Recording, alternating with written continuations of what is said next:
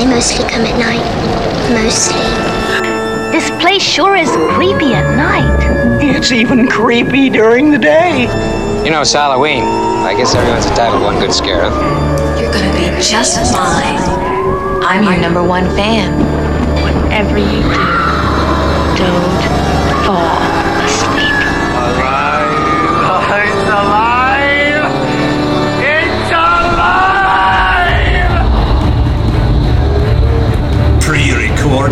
Pre-recorded a second-floor guest room filled with tall ales and taller tales. Join a group of grown men intent on discussing the intricacies of fantasy and science fiction. Tim Gilbert Media presents Dungeons and Dweebs. Got it right to the back of her Fire and brimstone coming down from the skies, rivers and seas boiling. 40 years of darkness, earthquakes, volcanoes, the dead rising from the grave. Human sacrifice, dogs and cats living together, mass hysteria. Enough, I get the point. They are not men, dead. They are dead bodies. Dead. Zombies. The living dead. Look at me, Damien. It's all for you. Hello, all you freakish phantasms, garrulous ghouls, and curious chromatic entities. This is the Dungeons and Dweebs podcast, Halloween Spooktacular. I'm your host, Bob. Does my face still smell like latex? Crumble lips, crypt digits, Krueger Voorhees the 13th. But I'm not alone. Across the table from me, the man whose mind has been blasted many a time by the color coming out of a dark well, Luke. Hello, everybody. It is exciting to be back here with a secret surprise episode that no matter how hard the common cold tries to take this podcast down, we're coming at you. Let's take off on this thing to my left. He's the Fred to my Shaggy. Clop! Good evening, kids. Your old Uncle Clob here on this All Hallows Eve. It's a dark, stormy night as I sit here and read passages from my personal copy of the Necronomicon. I'll warn you, pretties, I may be feeling the urge to paint a William Shatner mask white and chase a group of teenage camp counselors through the woods, using my supernatural powers to catch them running at a full sprint while I casually walk in my work boots and coveralls, dragging Paul's decapitated corpse and scraping my knife glove across the trees, chanting, Give me some sugar, baby. No longer across the table from me, he's paid dearly for his lack of a plan. Laying in the arms of a murderous demon possessed doll, he's my friend to the end, the severed head of Paul. How are you tonight, my friend? Well, I feel a little empty. You know, this water I keep drinking, just going right through me. It's a little weird when you were carrying me earlier. That that you got to watch where you're throwing my head around, dude. You hit a few trees with it. it. My nose is all out of shape, dude. Come on. all right, Bob. Wow, hey, it is Halloween, guys. October 31st. All Hallows Eve. Ooh, happy Samhain to y'all. Ooh, y'all? Y'all, To you. I feel like Samhain's so much happier than Halloween. I don't know. It does, yeah, it does have a happy ring to yeah. it, doesn't it? Really. And, yeah, there you go. Happy Samhain to you, sir. Good, happy Samhain. Like, Oh like we, gosh. we should be arm in arm walking down the street passing out candy to old ladies. Oh my And a merry Samhain to you. Right. You know, I Are feel there, like are, there, are there salmon carols? I'm sure there are. Our pagan listeners can let us know. Yes. Hang on, let me page the Necronomicon here. But we are here with an extra special episode of a bunch of uh, dark, scary tales out of the Wayback Machine. These nothing is uh, earlier than the '70s. Here, we decided to go way back with some early pulp stuff. My wheelhouse. I love this stuff. We're gonna do some uh, Robert E. Howard, right? Um, Yes. I've said on previous podcasts, one of my favorite authors uh, of all time, um, H.P. Lovecraft. Yeah. Things are gonna get weird. Things are Right. really going to get weird. they're weird. always a little weird in this room. Let's be Yeah, honest. yeah. Fair, fair enough. And Karl Edward Wagner, if people haven't heard of this guy, uh, hopefully we'll put him on your radar uh, because, uh, again, a really good author. But let's get this thing started. We are going to start with a spooky tale, two spooky tales Two spooky tales. by author Robert E. Howard. Yeah, after that, uh, we- should jump into uh, Karl Edward Wagner after. Right, and then we're going to finish things off with a little sci fi- sci-fi bent. Finish strong with a little H.P. Lovecraft. Right. Yeah. Yeah. I we, love we know there's probably a lot of listeners who are tur- tuning in for H.P. Lovecraft, so we're going to Hopefully. save him to to the end. Yes. Yeah. Yeah. So uh, anyway, starting off, uh, Robert E. Howard. Uh, tell me, did you guys have you guys heard of this author? Besides the rants that I occasionally would go on about how you guys need to read Robert E. Howard. Uh, no, actually, uh, the only author out of this entire thing I'd ever heard of was H.P. Lovecraft. Right, and I feel like H.P. Lovecraft is kind of, you know, I mean, he's the guy in the cultural zeitgeist at, Oh, at the Yeah, moment right now. I mean, there, there are games and, and a lot of different things that come out around him. I'm, I- really, I'm really glad that that Halloween dictionary uh, toilet paper is working for you. It was zeitgeist. Zeitgeist. And yeah, I know I had never heard of uh, anybody other than Lovecraft myself, but just by reading through some of these now, I, I know I already talked to you earlier about you know borrowing a book or two about some of these people. So Mhm. it's And I tend to always go creepy when you're talking about Karl Edward Wagner. yeah, he, he is not well known, kind of obscure. So I guess if it's kind of hipster to like H.P. Lovecraft, um, and maybe it's not so much. Robert E. Howard maybe is seen as very pulpy. Um, you throw out Karl Edward Wagner into conversation, maybe that'll.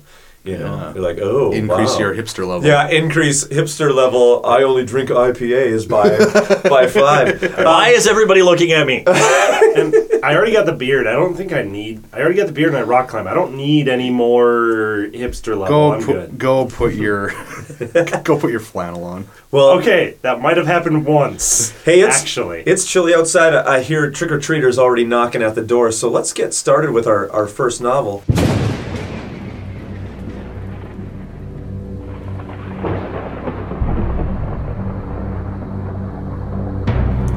White fangs in the throat of life.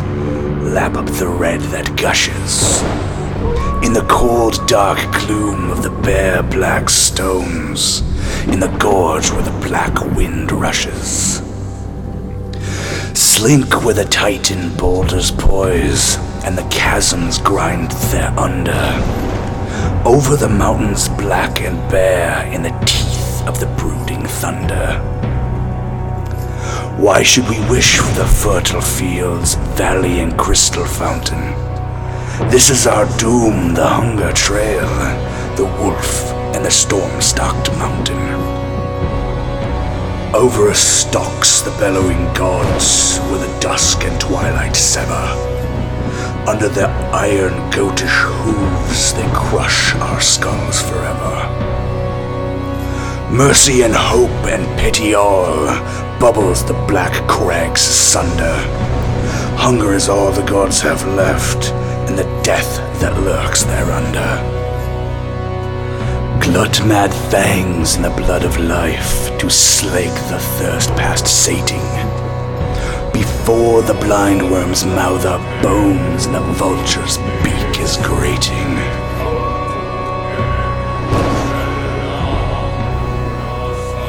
Right, let's start off with our first short story, "Skulls in the Stars" by Robert E. Howard. I don't, I don't want to make this. I mean, hey, it's Halloween. Let's keep things scary. I don't want to make this all about the authors. We're not going to do big long talks about the authors, but No, that's uh, fine. But we're starting off strong uh, right away uh, with this title here, "Skulls in the Stars." It got it perked my interest right away. Yeah.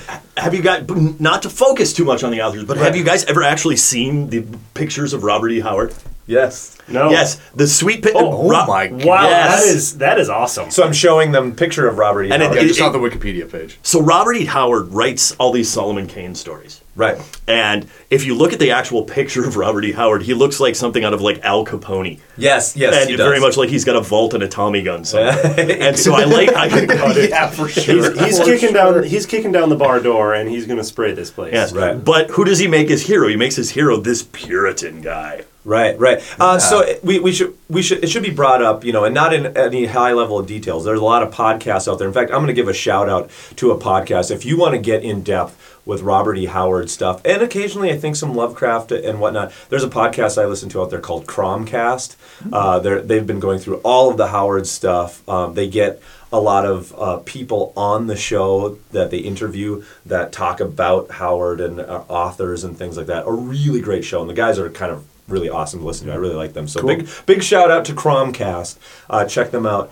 Uh, but Robert E. Howard uh, was writing kind of in the late 20s, early 30s in, in these pulp magazines. They'd be these little tiny magazines that you'd go to a, a store, and they're called the pulps because the paper stock that they were printed on was really cheap. So it kept, kept the price Pulpy. really low. Pulpy, right? Um, and you know, there'd be a pulp for anything. You could go, boxing was really big at the time, so there'd be boxing pulps and romance pulps and horror pulps and you know, any, any kind of pulp you'd want. And so these authors would write these little short stories, you know, and there'd be a collection of them in these. You'd buy them for really cheap. And, and you know, they were kind of in a constant fight, I guess, to, to write these books uh, or these short stories and get them into the pulps. Robert E. Howard, you probably heard of his more famous characters like Conan the Barbarian, Kull the Conqueror. Okay. Red Sonja, although that's by name, not Mm-hmm. not really the Red Sonja we think of as what he wrote. Um, but Solomon Kane also. Yeah, I, I definitely know about all these from you. From me, yeah. That's, that's all. All of those things he's saying. I'm just like, yeah, you've told. And you've if you're to a, me if you're a it. child of the 70s and 80s, probably more on Mm-hmm. your radar than now. Those uh, I think they've suffered from maybe movie adaptations and things kind of maybe tanking in the public's mind what these Oh, characters okay. I would stress if you if all you think in your mind when you think Conan, although I love the movie Conan the Barbarian, but if that's what you think of. Um, that's a Schwarzenegger thing, and not really true to the co- character that Robert brings up. Robert E. Howard was all about this idea. He was born in, or he lived in Texas, um, and he, he really had this kind of against civilization type of thing. He always thought that, and if you read all of his stuff, and maybe with the novels that we'll read tonight, this idea that civilization is just a thin mask over barbarism. That like all all humans in their like natural state, all civilizations will deteriorate and crumble back to barbarism. So every once in a while, maybe some civilization pushes its way out of the cesspool and becomes civilized. But underneath all of that, there's this boiling, you know, anger and you know going. They, they built their house on a swamp. Yeah, yeah, and everything Yeah. comes back to this barbarism, and I, I really kind of like that. So when you read his stuff, there's it's fantasy, but not fantasy like a lot of people are used to. It's got kind of this dark primeval kind of gut feeling to it that I really respond to. I really sure. love Yeah. his his kind of writing. So maybe we'll see some of that as we go through this. This skull in the stars. But yeah, it starts off, um, and actually, I, I don't lie, I was pretty confused in the beginning of this, and I, I feel like maybe I just wasn't sure who was talking. It starts out uh, Solomon Kane. He's talking to a child outside of town. Is, is that what, is Yeah, that so- correct? yeah, so what I do I- I do need clar- like clarification on this because I'm like. I'm just trying to like buzz through it quickly, you know, because Yeah, I Dun- think- Dungeons and Dweebs is in between books right now. so so yeah, like so what I think's going on here, I don't know, correct me if I'm wrong, but uh, again, you're getting with these kind of pulp things, you're just dropped into the middle of a story. For yeah, yeah, you know, definitely, you- definitely. It's just one of those things you just kind of you just pick up on this. And that was the time period. Is these things were written to be sold. Right. Yeah. They were written to be sold. They were written to be quick reads that you know whether it be grandma or you know the newspaper boy could read these things very quickly and enjoy the story and wait for the next in the serial. A lot of them were written as serials, and a lot of them were written as these reoccurring characters who Right. keep you know very episodic because obviously there wasn't you know TV or there were some Mm. radio shows and Yeah. stuff. Yeah, I the really like that. I like that. twenties and thirties. Yeah. They were written to be very episodic. Was Sherlock Holmes very similar to this, where it was very like pulp stories? Because I know Sir Arthur had like pushed out a lot of these, especially when he was kind of broke and really in trouble. I like did was was it similar to this, or is it more of a high class pulp stories? Do you guys know that? Actually, I I'm- have no idea. It was kind. I'll I'll jump in here on Thank this you, one. English and, guy. yeah, yes, yeah, you are correct. Is it's the same idea? Is these were being published in magazines and newspapers and things like that at the time. More uh, episodic than we would think of as Right. serial. Think you know. I think the first couple seasons of both Star Trek, the original series, and Star Trek Next Generation, where it's the planet of the week. Yeah. So it's the mystery of the week. It's the adventure of the week. It's not so much Okay. the the next story takes place right after this story. Yeah, it's right. more this is the adventure this time. Well, and that's and that's what I loved about uh, the Sherlock Holmes series is a lot of those were just you know I could go in and read it, and that's same with this story. When I started reading it, I could just jump right in. And Robert E. Howard uh, notes uh, Sir Arthur Conan Doyle as being one of one of the people that he read, really liked. I do kind of feel, and maybe I'm wrong at this, but kind of my reading of of this era is there was kind of maybe Sir Arthur Conan Doyle would be kind of on a level that was acceptable, like hey, this is acceptable literature, whereas. Uh, at the time, Lovecraft and Howard really weren't getting paid their due. This was cheap, the cheap dime store stuff. That although I would say, having read Doyle and everybody else, I think this stuff is, although shorter, on a par with. It was, it, you know, it was seen as the more trashy dime store kind of stuff. You know. Well, and you're looking at a distinct difference in cultures too. You're looking at Conan Doyle, who is British, and he, it, it's it's being written as the British pulp story versus now we have uh, Howard, who's more American. Yeah. Who's writing the Who's writing the American story, and so it's going to be dirtier. It's not going to be as you know as as clean and as uppity as Doyle, as Conan Doyle Right, was. right. But I I'm glad you pointed out that Howard points out Co- uh, Conan Doyle Yeah. because it is it is kind of that same idea. It's that same allowing the reader to jump in with this character maybe not knowing the character Right. before but you get you do get a nice flesh out at the beginning of every one of these stories Right. to tell you okay this is who these people are and then you both of them are very good at showing you the character rather than just telling you well he was a good guy. It's no we get we get the actions. Yeah, we get right. right, from the beginning here when he's talking to the kid and or when Solomon Kane is talking to the kid right at the beginning of the story. We have that like dark gritty you, you know this guy is you know Yeah. Tough. tough Yeah. he's, right. he's tough and he's seen some things. Yeah, and- exactly But and this is the start of again. I mean, we started Dungeons and Dweebs. We're a bunch of nerds, you know, and uh, you know, and I feel like if you consider yourself a person who likes this kind of heroic, you know, what's kind of in the culture right now, Yeah. heroes and things. It starts here. You owe it to yourself to go back. I mean. Uh, Howard really, I think, is the father of modern fantasy. You know, these idea of sword and sorcery uh, kind of things. It's like him and Michael Moorcock and a few others that I would say these are the these are the godfathers, the I mean- grandfathers of this. And But so if you're into it, you need you deserve to go or owe it to yourself to go back and check these guys out. And I would say they're accessible. They don't feel rusty. You know, when you read this stuff, there's still energy in this writing. It doesn't Mm-hmm. feel stuffy or like it's a pain to slog through. It's Yeah, not at all. no. And I like how you know right away here in the beginning, I feel this Howard Howard's vibe coming across, Mm-hmm. and I really took a, you know, like young Van Helsing vibe from here, Oh, like Stoker. Like, I totally. could see him draw. I could see I him drawing on. Yeah, I could Yeah. see him drawing on you know Stoker and drawing on some of those you know cultural images right away. Yeah. To, get, to give us to give us who the, who who he wants his who Yeah. he wants his character to be. Yeah, and just what what even what I was imagining was like I mean just to bring it like to something more modern was like the the movie Dracula Untold and Van Helsing. Yeah. like that that's what I had in my brain Yeah, during this. definitely. um, it, it painted a very good picture. Um, if you if you're if you're going back if you've never read this, just give it a chance. It's gonna like if, if you're like me, it's gonna be a little hard to get into. But once you're into it, Uh-huh. the writing is weird, but it the way it flows, the picture it paints is the the payoff is un, Right, unbelievable. right, and, Unbelievable. we- and we are uh, starting out here with a very short, kind of little. Very nugget. short, very there, short. There, there are longer pieces that would give you more what you would think is a, as fleshed out character development here. Um, but let's get into this. You'd ask kind of Mm-hmm. the questions. So what's going on here? Again, we're just dropped in, and Solomon Kane is like traveling down this road. He's trying to go to this place called Torkertown. Torkertown. Torker. I, if, if there's one thing that I kind of go, what? I don't know about the name. You know of that Torkertown. uh, Paul, Paul back me up here. Uh, was that a bad guy in Skyrim or those Horkers? I think they're Horkers. Horkers, the the big like bad. Yeah. Um, to Horkertown. You go to Horkertown. and Horker, play they're, they're like big bad like what, what am I thinking of? Sea lions, Yeah, like walrus walrus, walrus. Yeah, yeah, yeah. creature, yeah, That- that's all I was thinking of. Torkertown, Horkertown. I like the name. Yeah. I don't Yeah. know. It was just one of those. Where I like- Torkertown almost sounds to me like it's you know it's the next town over from Halloween Town. Yeah, yeah, Yeah. It, it does. You know, yeah, we can't afford rent over in Halloween Town. We live in, we live in Torkertown. But like the old Hallmark Hallmark movies. yeah, yeah, yeah. But anyway, uh, we're introduced to Hal, uh, Solomon Kane, who who is you know this Great tall, name structure, by the Oh, way. loves Solomon Kane. Yeah, because Solomon, like the wise king, Yes. right, and and has carries a Christian connotation. But yet there's Cain, the first murderer.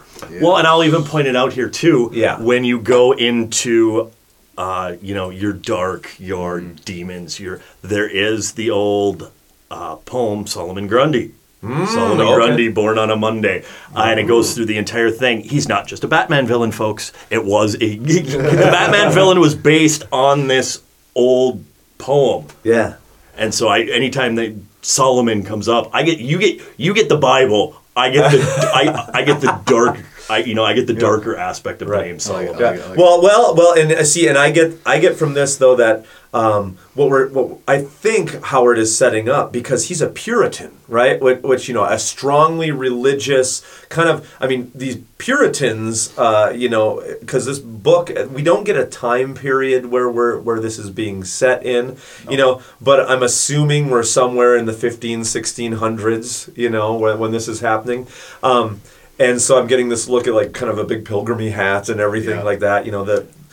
Well, and I mentioned on our last podcast that one of the things I do every fall is I reread Arthur Miller's The Crucible. Yes. And so this was what was in my head, like you Mhm. said, this Puritan aspect. There's a character in there called Reverend, in um, excuse me, in the Crucible called Reverend Hale. Yeah. Who, when I talk about it, I or I do my other stuff with the Crucible, I always refer to him as you know Captain Puritan. Like, what if Captain America was a Puritan? Yeah. Solomon Kane is what if the Punisher was a Puritan? Yeah. No, and I don't- yeah. And I That like is a this. brilliant description. It's Yeah. And it is perfect. And I like this because he's unyielding. He's mm-hmm. unbending. So he's got this like faith. It, it immediately sets him up where these books are going to always have this like uh, powers of darkness and Satan versus, you know, uh, his interpretation of he's doing God's will. But it's very interesting. It's deeper than what a person would think because a lot of these Solomon Kane things, uh, short stories, set up this weird dichotomy where he's he's forced to make like snap judgments on people. Like, well, you're gonna go to hell anyway, and so I'm gonna kill you. Like, you know, like it's it. And for a modern reader, you're kind of like, so is Saul- he is the Punisher.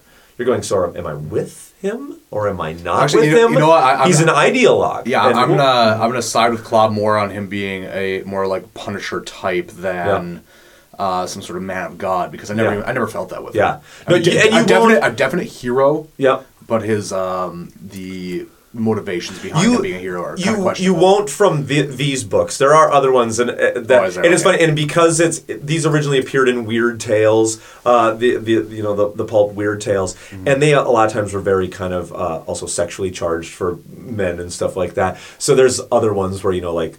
You know, the buxom lass is really trying to fawn all over him, Yeah. and he's like sweating and resisting it all because you know he will not give in to the temptation. You know, so Solomon Kane meets Tika. yeah, that is exactly what it feels like. A lot of So time. we're at the crossroads here. We're at the crossroads. The- We yeah. have not moved yeah, up this the, crossroads. the literal crossroads. Yes, Right. Solomon Kane is talking to this boy about Right. which way to go. Right, and the boy the boy Uh, warns him that there's two roads to go on: the swamp or the moors. the swamp or the moors. And he, he said, even though the the swamp way is longer, go uh, don't go the moor route because what's on the moor?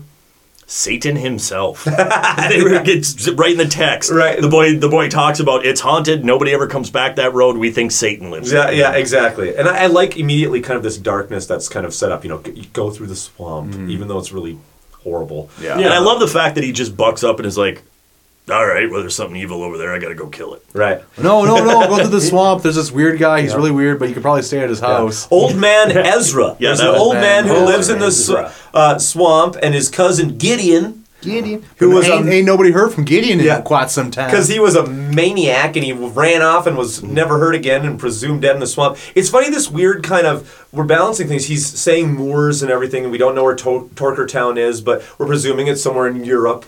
Right, Yep. Oh, but at the same time, Yeah. some of this swamp stuff with Ezra makes me almost feel like I'm in Louisiana Bayou at the same time. And see, I didn't took Europe. I didn't take Europe at all. I took Yeah. colonial. I took pre-colonial America. I think Oh. we're supposed to think he's in Europe, and especially because this kind of continues. I think with the the next one we're doing, left or right hand of doom, which I think Oh, references okay. France. They, yeah, so they reference France and the. Spanish Inquisition and a lot of those things. So I always thought it, It was should be said Solomon Kane though does like travel all over the place. He's in Africa for a lot of his books. uh, Really? That you read, yeah. And actually, I will throw this out to anybody who's looking at getting into any Howard stuff. Do know he was writing at the time in the twenties, Oh, and yeah. Howard does have racial baggage that goes along. Uh, with him, so some of his you Pro- know, product of the time. He is a product of the time, so you have to kind of put on these like sit back. I'm you know from a, a future looking at kind of an old school author writing. So we get this info dump. Um, there's no houses in the moor. Swamp Road. There's old Ezra and his maniac cousin It- it- Gideon. it's, it's it's a bit of a a bit of a tip of the hat. Like I, I kind of know where you're going at Yes. this point. Yeah. it's a little foreshadow. But I, I'm surprised. It's- it's a lot of foreshadowing. I'm surprised, Luke, that you didn't get kind of man of God off of this, because even Kane tells this kid that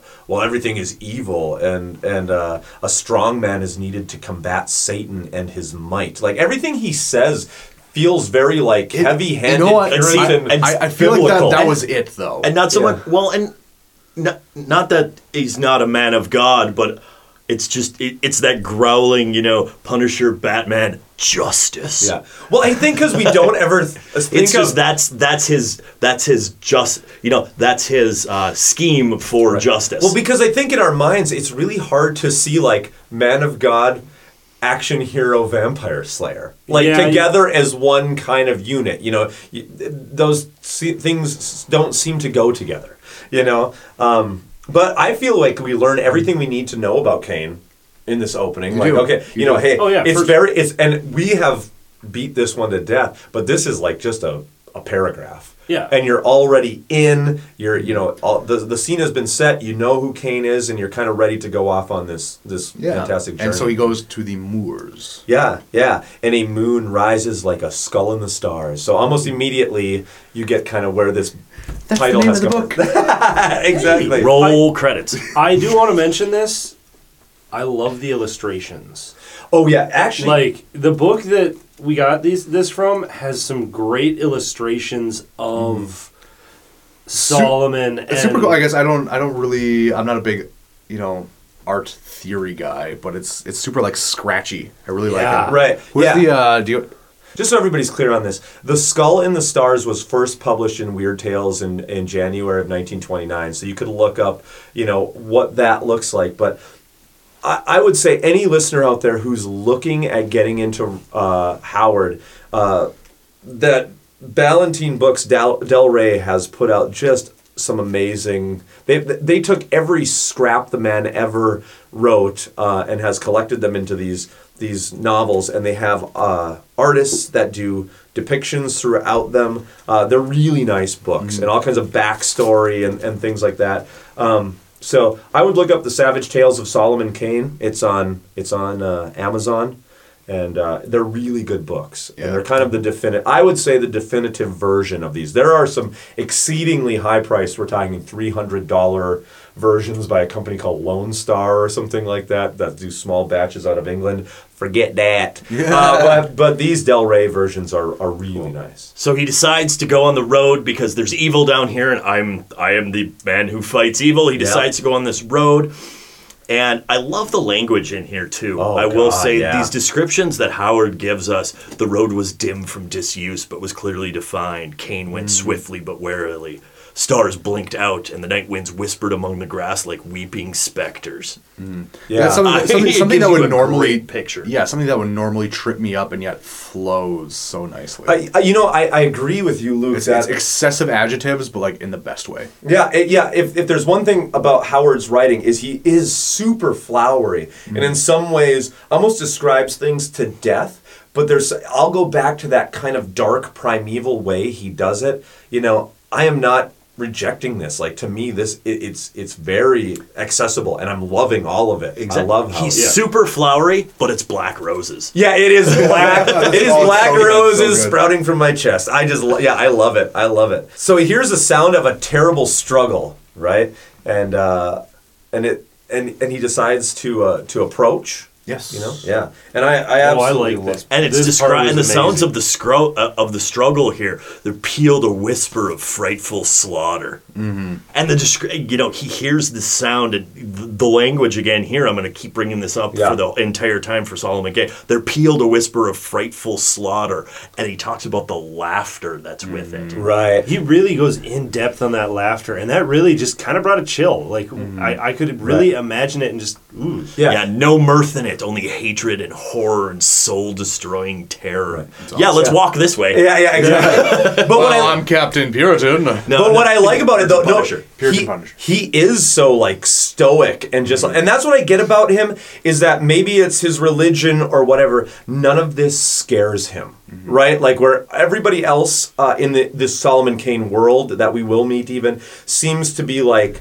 Uh, uh, tossed about by like superstitions and stuff and they're scared of everything he seems to be very like arrow straight like mm. yeah satan sent him. I'm gonna go kick his butt.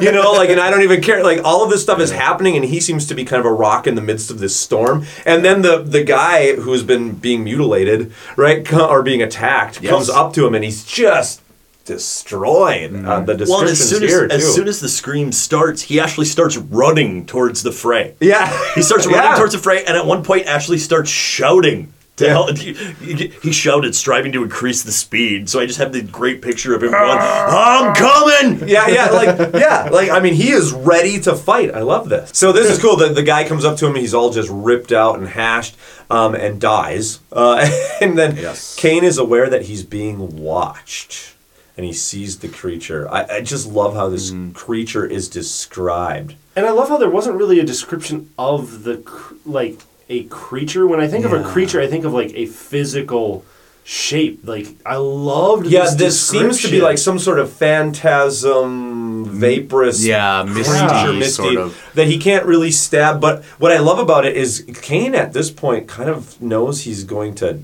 bite it. Like they start getting into this struggle, Mm. and Kane knows that he's going to die in some ways, and he doesn't care. Yes. Like if he he- must, if he must die, he would die in his tracks, wounds in front. That's Oh, what I. heck yes. I love this wounds in That- front. that's that's super old school. Like he's just like worried about like his legacy of like whoever finds his body. Like oh, he was attacked from the back, fleeing. No. yeah, no, no. He was When they from the find my front. body, they will Yes. see me eviscerated. Yeah, and something, something about this, this this misty creature attacking him really it, it spelled vampire for me. But my uh my, my introduction into vamp- vampirism was uh back in the PlayStation 2 days. I played a lot of it's called Legacy of Kain. Uh Kane uh it was super cool. I I don't know if you're into like that generation of games, go check it out. Super cool. Um but yeah, uh Misty vampire fighting him and he seems like but he can't seem to like find like No. um, purchase on the on the thing while Right. fighting it. But then Yeah, he oh, shoots it. He swings with his was- sword, and then say, finally goes, "All right, let's I- go." I Yeah. love how he goes through every weapon he has. He, he shoots his pistol. He Yeah. shoots his other pistol. Sword, go. Right. Great. Nothing works. I'm just going to start. But this, like, if you like this, this is exactly Howard. This is again that stripping away of mm. of civilization. We're going to use the guns first, the top level of civilization at the time. Throw those away. We're down to knives and swords. Those don't work. We are stripping down to now the bare bones of primeval humanity. We are going fist to fist, and I love this. Fisticuffs and haymakers. Yeah, and again, this is a time when boxing is king, so people are like, ah, yeah, I remember how this was. Yeah, you know, I, I like all this, but uh, they go just toe to toe, and all of a sudden the creature starts gibbering at him, and he can understand in some way, or thinks he can almost understand what's what's being said by this creature, and he's terrified by it. And boom, pretty much seen seen it go fade to black. Fade Yeah. Like, how did that end? You know. And we end up, or we begin in the hut of old Ezra the miser, the way he should have gone. Yes. Right. Um, and again, if there's if there's one thing that I'd like more of is, I mean, we instantly switch and really don't know what's what's going Yeah. on here. I, I love the mystery. Yeah. Very well written. And I am such a disturbed person that I am. the hut of old Ezra the miser. I immediately went to the Gene Hackman scene from Young Frankenstein. Come in, my friend. That's funny. I get his name kind of conjures that kind of look. Yeah. And, and I'm, Yeah. I'm, I'm really I'm feeling uh, like almost like you know the the last five minutes of Scooby Doo or uh, you know wrapping up something from Sherlock where our our hero our main character knows something and he's Right. just about to like flaunt it. Yeah. Super good. I love it. He li- lives in this mossy, decayed old hut, and he's all, all gnarled and bent and mossy himself, right? Yeah, very Um, very good description. But instantly we're there. We're with Kane, and we've got villagers with him. Um, and he, he's telling Ezra about the the attack, right? Yes. Um, I like this. Kane is often referred to in two different types of animal, and Howard's famous kind of for doing this. He'll describe his main characters with animal imagery, um, Oh, and yeah, so yeah. with Kane, he'll do bird-like. He does a lot of bird-like or like rangy wolf kind of descriptions, right? Like a ravenous Mm-hmm. wolf in some ways. So you get this like he's not. He's not a Conan. He's not broad and powerful. He's almost thin and gaunt, but yet with this rangy power to him Yes. right? Um, and all then these bird-like descriptions, like he's hawkish. So I, I actually kind of see a guy like with a big nose in Yeah, some yeah, ways. you know what I'm exactly, saying? exactly, yeah. You know, like kind of a condor or a hawk. Yeah, not your typical muscular hero. I mean, I love this because I mean we're talking the 20s and late 20s, and he's going just totally against type. I mean, you got a religious Puritan that looks like a hawk, and Mm. you know, I mean, is but he's your hero, right? Um, Kane sees everything as a battle between the powers of light and hell. Um, I like this kind of stoic unwaveringness. It, it makes him really cold and undetached, and I don't know if we're really supposed to identify with him. Well, and I, I don't. You know, I don't think we're supposed to identify with him. I think it is Yeah. supposed to be harken back to Sh- uh, Sherlock Holmes, Arthur Conan Doyle, where he is the man above. Yeah, and he yeah, is the okay. smart. He is the smartest man in the room. And now I'm going to explain things to you. Yep. Yeah. Yep, yep, yep. Yeah.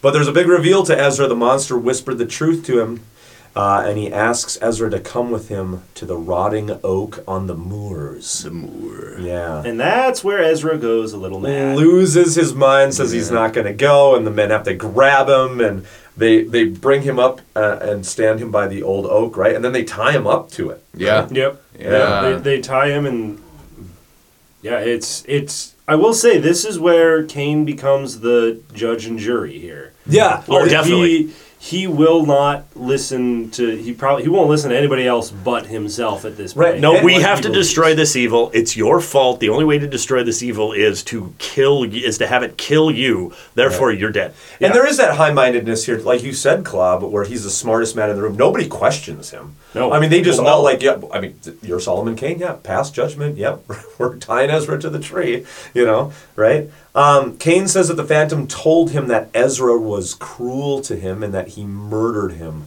Uh, and the boy crawls up a bit into cleft in the tree and retrieves a skull.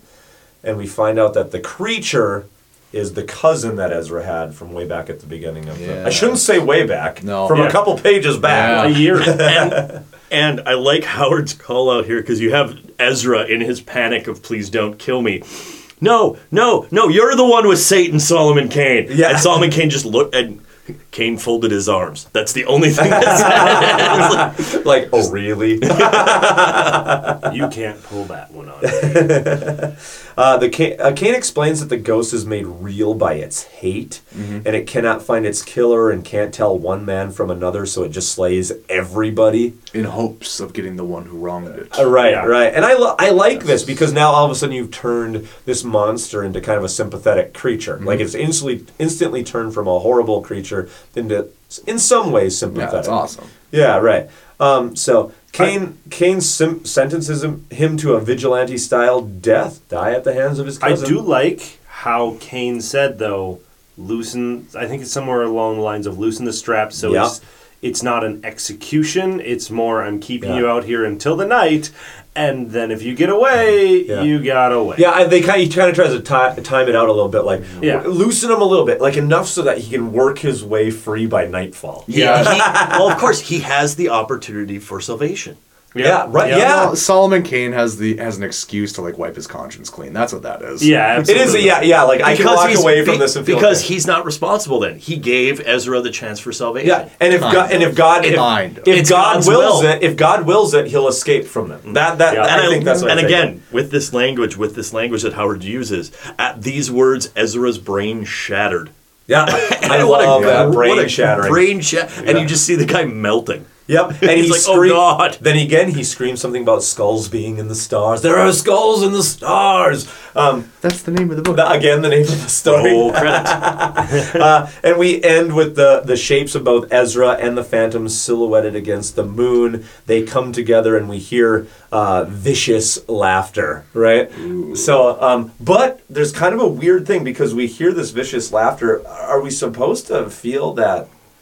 That it's the monster finally gaining victory. That's what I took it Or as. I'm gonna Yeah. go to I'm something, and I'm going. I'm boy, going back to the Cromcast. I listened to what they had to say about this. Um, interesting little insight. They were like, "Well, but did the spirit become free, right, uh, of the cousin, and then Ezra becomes the new creature? Like that's the laughter. of Like, Hmm. oh, he, like there's the sounds of him like almost being killed. Well, I don't- I don't know And then that, like, uh, like now Ezra." There will always be a creature on the moors who are killing people. And or is I don't know if Gideon or is Gideon no longer restricted to the moors and he can fly off and go wherever he wants? oh, I, I, I, would- I, I would accept that one more. I feel like Solomon Kane would never leave. You Yeah. know, if I know there's evil here. I'm gonna Yeah, I open must this do. road. I I'm do- gonna stay here till I open this road. Yeah, yeah, basically, yeah. yeah. An I do. eternal I do struggle. feel that. Uh, yeah, Reh uh, would want to close this circuit. REH. Sorry, would would like would like to close this Yeah. circle, right? Like th- this is the end, and there's there's very certain rules that are happening Yeah, here. it's, it's either, it's either Yeah. the victory of Gideon or it is um, the howling wailings of a madman as he dies. Yeah, right. So, what are your final thoughts on the first uh, foray into pulp fiction? Holy crap! I love Solomon Kane. Yeah, same here. I love Solomon Kane, and I I love the writer. This is great. I- I, am I- really enjoying I, myself. I would really, I would really these. describe it as like the, the first hill on a roller coaster. Where it's like there's a little bit of a struggle to like ingrain yourself into it, but once you're there, it's just a wild ride and it's awesome. Right. Well, and I could see this, and from reading some of the other stories too, I I want Sci-Fi Channel to series this. Yeah. Hey, it should Give me a half an hour, Yeah. hour long series Yeah. like the old Dresden Files or something. I'd be worried, like always. You know, I, well, you should be. Uh, they did make a Solomon Kane movie. I, I wouldn't say ever look it up. Okay? Okay. Yeah. Yeah. Howard's stuff, I think, because again, it carries with it baggage of being kind of this old 20s pulpy serial, and a lot of people don't understand it. Kind of can be, get made into kind of like the back burner schlock. Uh, a lot of times and isn't given the due that I think it deserves. Um, but hey, Marvel in the 70s did it some service, and Solomon Kane would appear as kind of little short titles at the end of uh, Savage Sword of Conan and things like that. So um, if any readers are interested, we'll put it up on the on our website. So go to our website. But um, there's some Savage Sword of Conan novels that that will will do artwork for these, and it, some of them are pretty cool. It's it's I, I feel like it's it's it does the the writing justice so well because I Bob brought this over. I started flipping through it and I knew immediately when it had switched. Like I knew like this is Solomon Kane. Yeah, right, exactly. So, so um, I'll, I'll put some little snippets of there so you can see what their version of Skull and the Stars. If there's anything that I have a problem with Skull and the Stars, the Marvel version is that uh, the artist there, Ralph Reese, depicted the monster as like this weird, large, yeah. large toothy mouth demon thing, which is not what's in the the, the Solomon Kane uh, story. Uh, but they do a really good job with our next novel, which we're getting into now, the short story, The Right Hand of Doom. So I feel uh, The Right Hand of Doom is almost a continuation then. Oh, of for sure. Because he where do we end up? Torkertown. Torkertown, right? He's still going through Tor- through to Torkertown. Um, it should be said that although the last book we went through, or, or story, was in Weird Tales, The Right Hand of Doom was never published. Really? Uh, yeah, What? until much later. Yeah, they found like uh, I might be wrong about this. Oh, like it, my- it came out way later. no, yeah, to my mind, uh, as far as I know, there's a bunch of writings of REH that never saw the light of day. They kind of found a trunk of his stuff. Oh, funny. Yeah, and uh, and this got put out, I believe, in the '70s in something called Red Shadows or or whatever. But it's it's a very short one, very short. Um, but we open to this tavern scene where this man John Redley is just laughing it up. He's got his bag of gold out, and they're hanging a necromancer in Torkertown. Yeah, and I I'm honestly, I, I am just, I'm immediately on board. Like a necromancer that's super, super cool. I, I love. I mean, like it's already kind of like weird, dark, creepy Van Helsing, uh, Yep. Dracula Untold for me. And then we got a necromancer, awesome. But should you really kill a necromancer? I feel That's kinda like what I was wondering, That is- too. I like, like- almost verbatim have that written down. Like hang hang a necromancer? You sure you don't want to like I don't know burn, burn it. him? Yeah, yeah, I, I Like- feel, I feel like you're just gonna make him more powerful. Yeah. Yeah. you know, and I feel that Solomon Kane would be the guy who would know this. Yeah. But but Solomon Kane doesn't care. What I like is you got this John Redley who's like laughing it up, drinking at the bar, talking about how uh, how he got all this money and they're they're gonna hang this guy. And then he kind of asks Solomon Kane, you know, kind of his thoughts, and Solomon Kane is just kicking back and really just stares him down and is like, "You were his best friend." and you betrayed him for a sack of, uh, of money, right? Yeah. Well, I love You the know? imagery here too because we don't we don't know that Solomon Kane's even in the room at the beginning. At the beginning, True, no, very no. true, And very then all of a sudden, you just ask the we ask the stranger, and you get the whole like chair wheel around thing about you were his best friend. Yeah.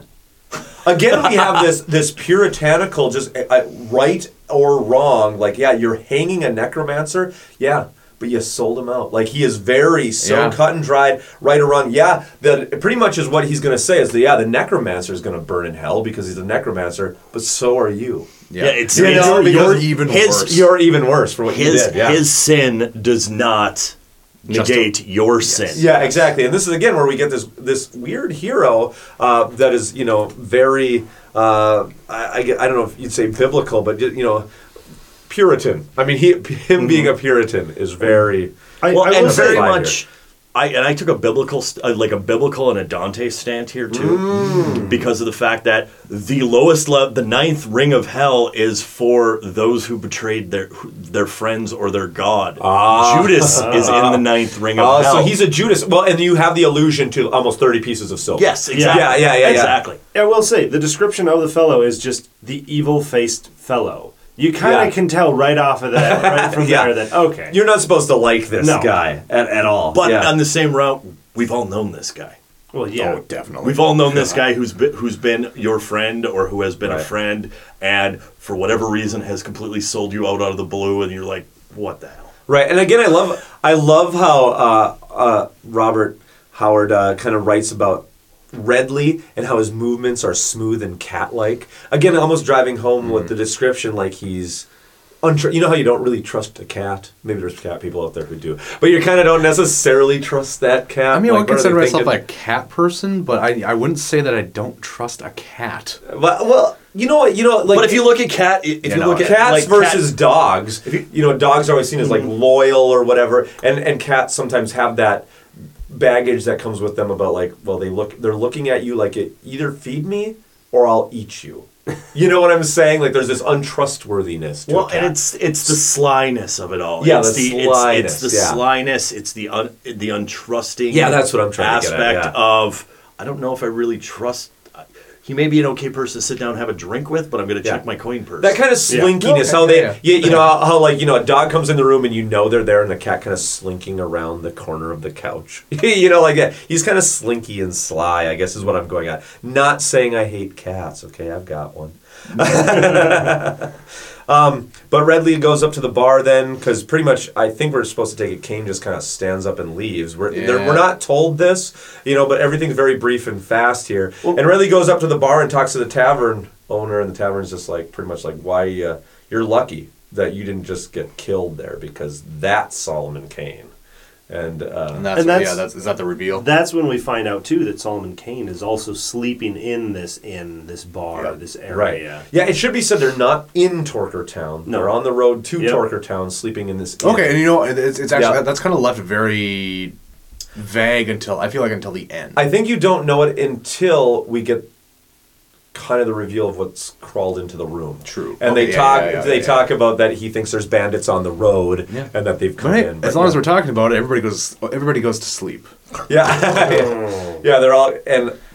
God, do I love this? The sound of, of claws outside and, and shutters being Yeah, open. I mean, we, we just we just came away from like some battle with some like creature demon in the moors. yeah, exactly. and this and this wonderful description here too, where it's you know Solomon Kane is. Well, he's a light sleeper because when you deal with the stuff he deals with, you must be a light sleeper. I mean, you gotta fight it all night long, and then Yeah, and I- again, I love it, it's it's almost dawn. Like it's just about coming to be dawn. Um, and and he, he goes opens up the shutters and he and he sees that whatever it is has gone into the room next to his. Yeah. yeah, the, mean, the shutters next door are open. Yeah, Are, are open. Yeah. So he he bursts into the neighboring room, and this is when we find out we're in the inn because he you know on the road because he's like, well, I, I do it all the time, kind of because you know there's bandits out there, and you know so Yeah. I think I think somebody's robbing the guy next to me, and and who's in bed? Who is tra- the trader guy. Trader guy John Redley. Is, John Redley. is laying in in in bed. And uh, I love it because he's snoring, and on the window is this giant spider, right? Uh, well, Yeah. a, a hairy. I It, he, The they descri- call it like a giant spider at first. yeah. So that's what it puts the, it the into your mind. description of it is very odd. If you pay attention, Odd. it's odd because they say then it, it, it trail it comes off the window. It leaves like kind of a trail. It's not said that Yeah. it's sort of like oozy. yeah, yeah, but it's all very it's all very atmospheric, and you're like, what? Well, and then it's- about how it's, it's- kind of clumsily moving across the Yeah. floor on five digits. And so if you're paying attention, I think he tries to throw your mind off at first. I did, yeah, it's by the, the saying hair, it's a spider. The hair and the ooze. yeah, Well, and remember the yeah. time frame here. It's barely dawn. There's just that little bit of can it- barely it's see. shadowy. You Yep. can barely see. You just woke up and burst into the next room with Yeah. in your underwear with your sword. Yeah, yeah, yeah, exactly. And what I think is so brilliant about what Howard does here, this whole story is like six pages long. Mm-hmm. It's, Yeah, it's incre- it's incredibly short and very brief. And I think what he's trying to do there is instantly, in s- just a few lines in your mind, create the. It's a spider. Oh wait, it's moving weird. Wait, five digits. What are you saying? What, what is it trailing behind? What's it it? trailing behind it? Yeah, and so everything's a mystery to you as a reader. And if you pick up your pace of reading, it's it's just like a horror movie. It kind of climbs up the bed. He's screaming like Kane is trying to get him to wake up. Redley wakes up just as this thing drops onto his neck, and I just love this description of how it like crushes his neck bones and his head is just like lolling to the side. Oh, yeah. yeah. Yeah, yeah. It's so it's so cool. I'm kind of thinking face hugger. Of course, of course you are. Yeah. I, I'm kind of thinking, you know, like weird werewolf thing from the Addams. Yeah, Family. right. Yeah.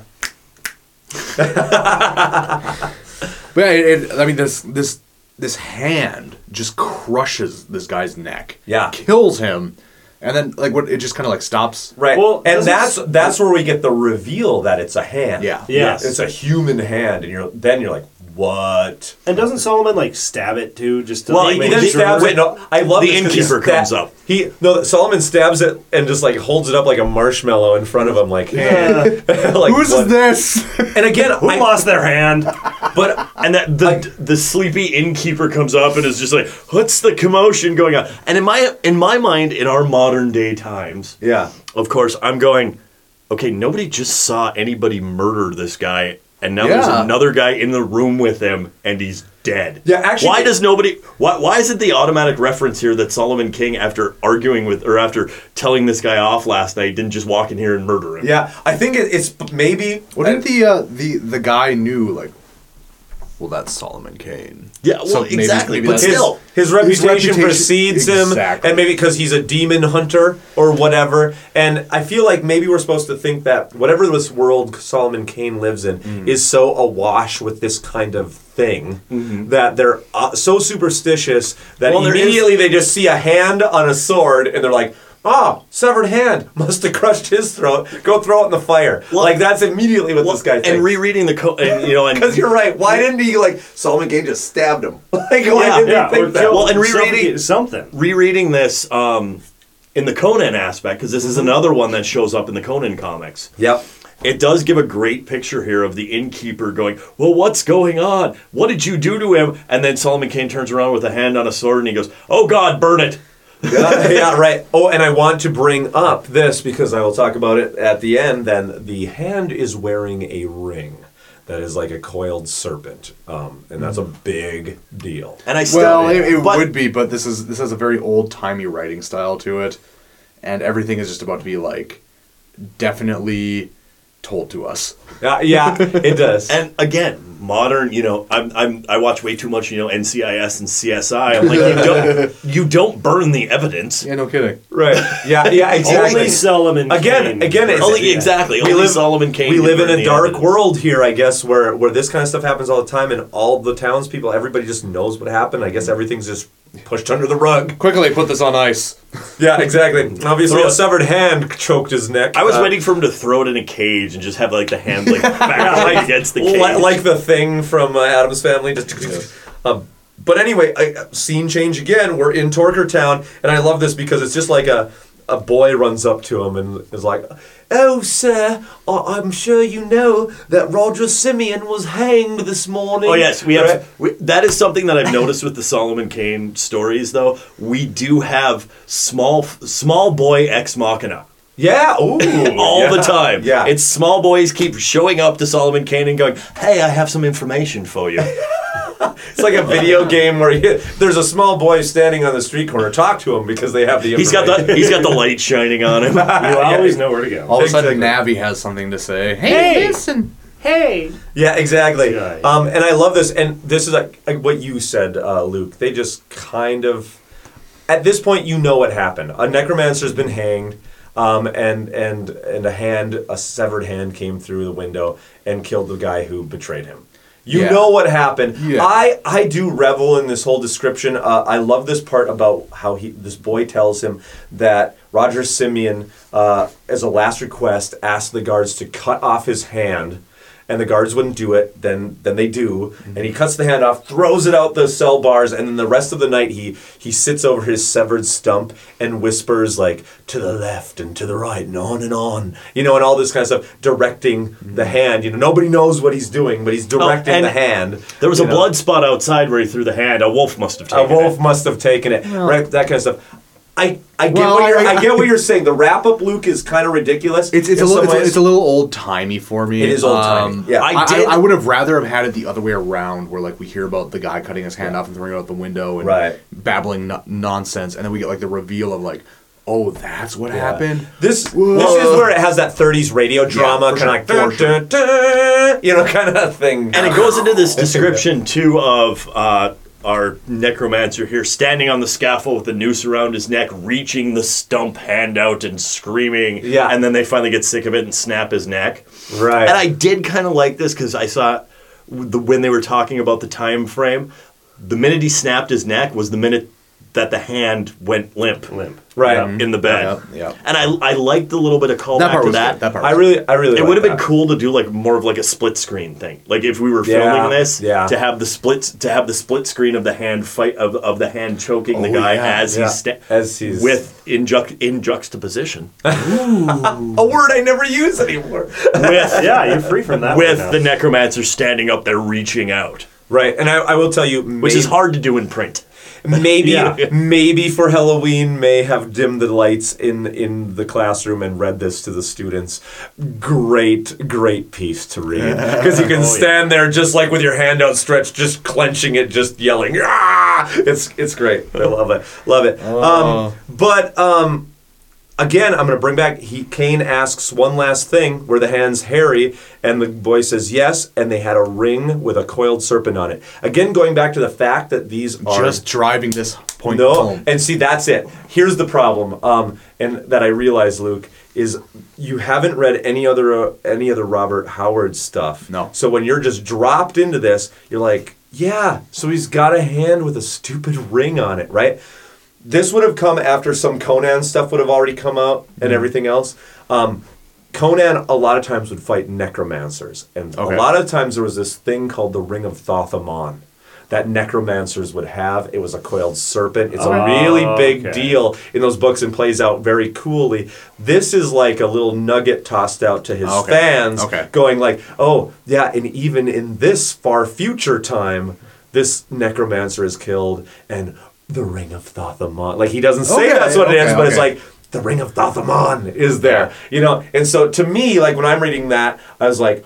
Ooh, like a little, like you know, a fanboy, like the Ring of Thoth-Amon, And the, you the rest of us are just like, okay, everybody's yeah, we yeah, get it. we It's get a it. Why, why are you making a big deal about the ring? now, now I, I'm totally blanking right here on Yeah. the original story because I just like before we started the podcast was paging through the Conan comic of this. yeah, yeah.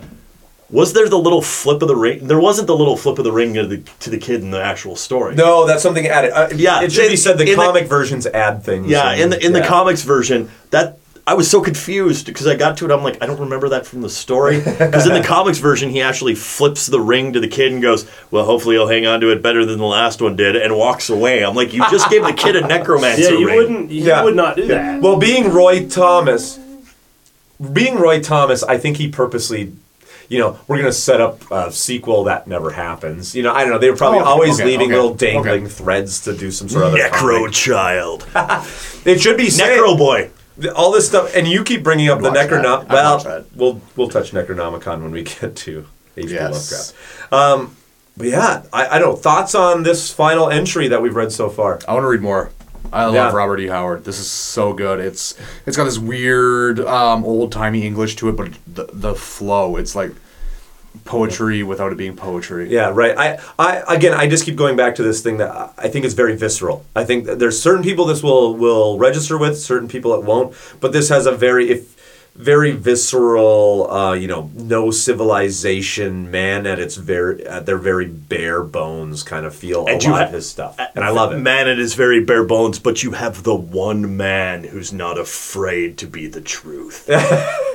Maybe because we, the two of us, grew up in the '80s. This kind of '80s hero-ish kind of. Like, It is. They are kind of Schwarzenegger in some ways. This kind of like you know, but I think this maybe speaks to Howard and growing up at the end, like 1900, and it's the end of the Wild West and the death of rugged individualism in some ways, right? And so he's still holding on to these ideas of of man against nature and the struggle, uh, you know, to survive. Well, look know? at where we are, where most of these are published in the late 20s and the early 30s, and Yeah. we're into the Great Depression. Yeah. And we're into all these things that are happening good because we Yeah. felt we got so darn civilized in the 20s. Yes, it's the failure of civilization. Yeah, World War One had just happened, um, and so yeah, famously, uh, so all these civilized countries were killing you know thousands of people. Yeah, a man at at their base are, is barbaric. You know, Mhm. and civilization is just a thin veneer. You know, just a mask. Well, yeah, we come out, and like I said, we come off the part, we come off the Roaring Twenties. We come out of where everything is good and we're civilized and we're doing all these things, and then all of a sudden we have the Great Depression and the Dust Bowl, and we're back to that disturbing, you know, man versus nature. That Yep. di- that disturbing aspect of, oh, I guess we weren't as cool as we thought we were. Right. Yeah. no, and then we get Sol, and then so he, I see a lot of that in the Solomon Kane aspect here, where it's the one man walking, you know, like like almost kung fu y too from the seventies. the, the one true man who is walking the who is walking the path, but doesn't have time for your crap. Right. I agree. I like it. I like it. Yeah. So that is Robert E. Howard. Howard. Thank you, Bob. That Yeah. was a Yeah, I, I, I will borrow that book whenever I can. It's good. All right. So listeners, go out and get yourself some REH. Maybe Solomon Kane for Halloween. Yes. Ooh. Oh, hey, was that a trick or treater? Yeah, you know, I think so. I'll go get the hose and get rid of them. Hold All on right. a second. Okay, sounds good. They hanged John Farrell in the dawn amid the marketplace. At dusk came Adam Brand to him and spat upon his face. Ho, neighbors all, spake Adam Brand, see ye John Farrell's fate? Tis proven here a hempen noose is stronger than man's hate.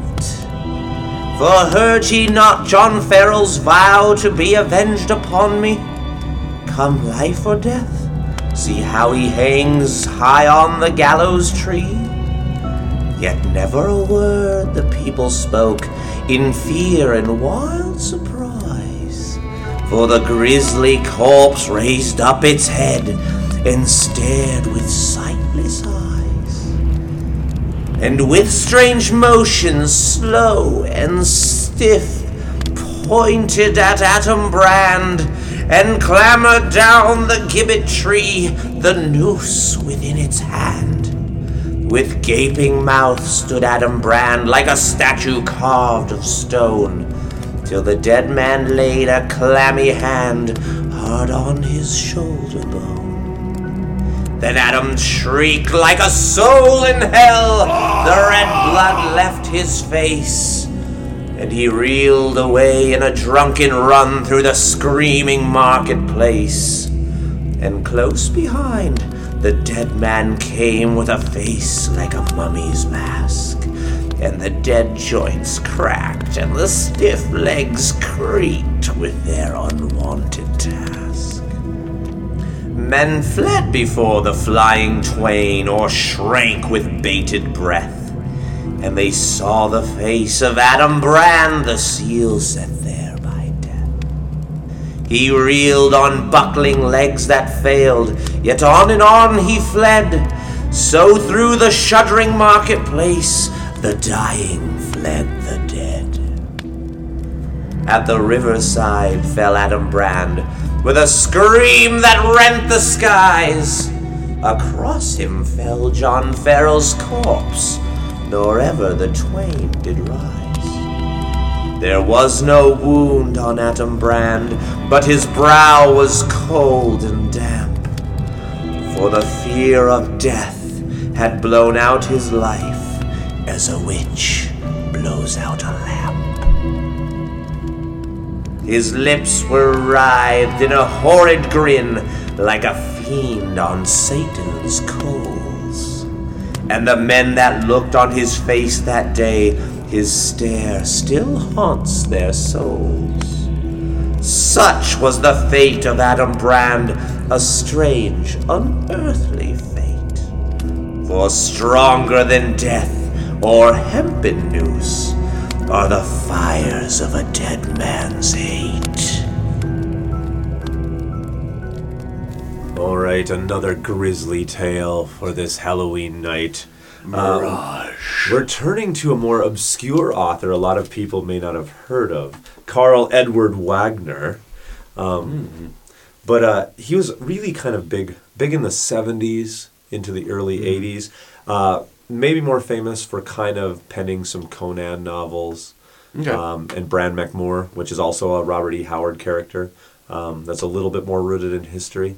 Um, but he also created his own character, and I love this character. Not to be confused, I didn't realize when pick- I- picking these books, I did not realize at first that I picked two characters that were called Kane. Yeah, Bob. Yeah. Picked, Bob picked these out for us, and I actually had to ask him. So, I'm like, so is this uh two or multiple stories about the same guy written by different people? No, he's like, oh, they're both named Kane. Yeah, I was Yeah. like, oh no, and they yeah, both Kane with a K. It confused me right off the bat. Well, I'm just kind of like, yeah. wait, what? How- Wait, huh? However, when we go with uh, Wagner, Wagner, whatever we want to call him here, Wagner. um, Wagner. I like Wag- Wagner. I'm gonna go with Wagner, but sure. Um, you know, it's Kane. It's spelled the same as Solomon, K A N E. This is much more along the lines of you know your traditional biblical Cain and the idea of he's wandering or he's wandering around as some sort of punishment here. Right. We don't get that from Sol- Solomon. Kane is your you know your Puritan hero. He is your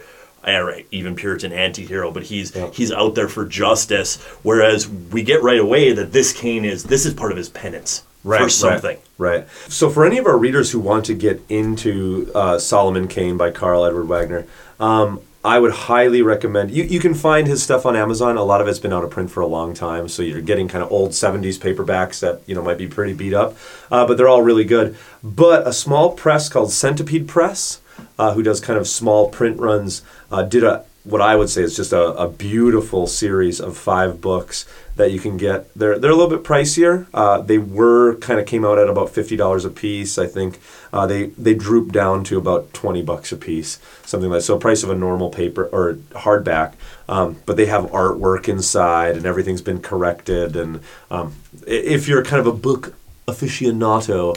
Uh, I highly recommend these. They have kind of the nice little ribbon markers and everything. This, the, if if you become a fan, these are the additions to have. Um, But Kane is a really cool character. Yes, he is a play on the biblical character of Cain. In the Bible, of course, Cain is spelled with a C. Uh, this Kane is is like Solomon Kane, spelled with a K. But uh, Wagner never goes into the Bible end of it. Kind No. of makes it like uh, he was cursed by an insane god. He always says, and then needs to wander the the the world forever. These books you never know when you start reading a Kane novel.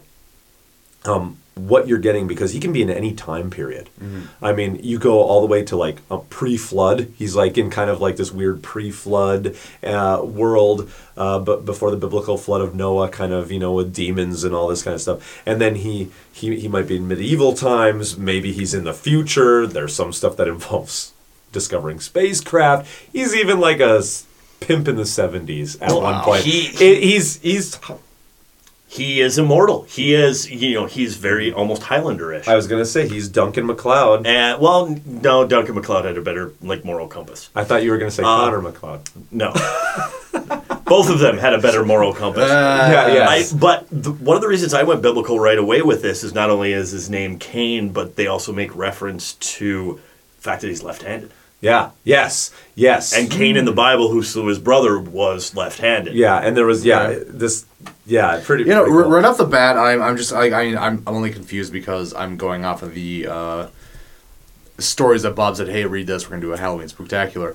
Um, and we have another Kane, uh, but he's sneaking out of this town, and he is honestly.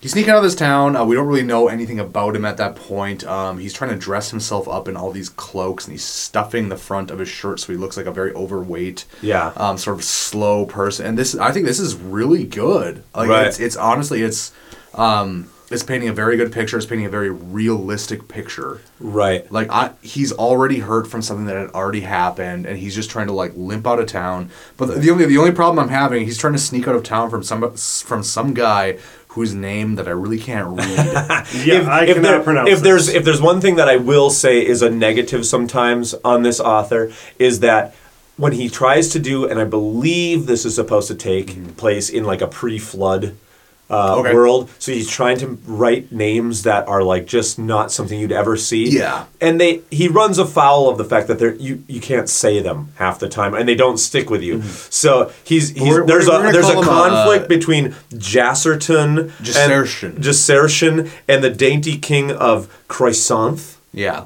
You Something- know, something like that. something like my, that. My, my big issue with like like uh, leading any like you know like old timey name with a J is I want to go with a soft J. Oh, But okay, yeah. Yeah, Yesertion. Like I said, that, does, that does sound good. And maybe it is. Maybe that, maybe, maybe, maybe Yeah. I figured it out on this podcast. Uh, and I think that's what it is. When you when we say them, they sound good. I think to read them, sometimes you're having a thought. of trouble. I just you, you went with the soft J, the almost Y, and I'm going, okay, that's very you know old timey Jewish. Oh. I was going to say there is no J, right? In in, Yeah. in in Hebrew, it would be a Y. So Mhm. you know there there would not be. a, there is no Jehovah. It's Yahweh. Yahweh. Yeah. You're right. Yeah. So so Okay. yeah, which we, Okay. which we Ju- learned from Indiana. Just remember to use the correct alphabet.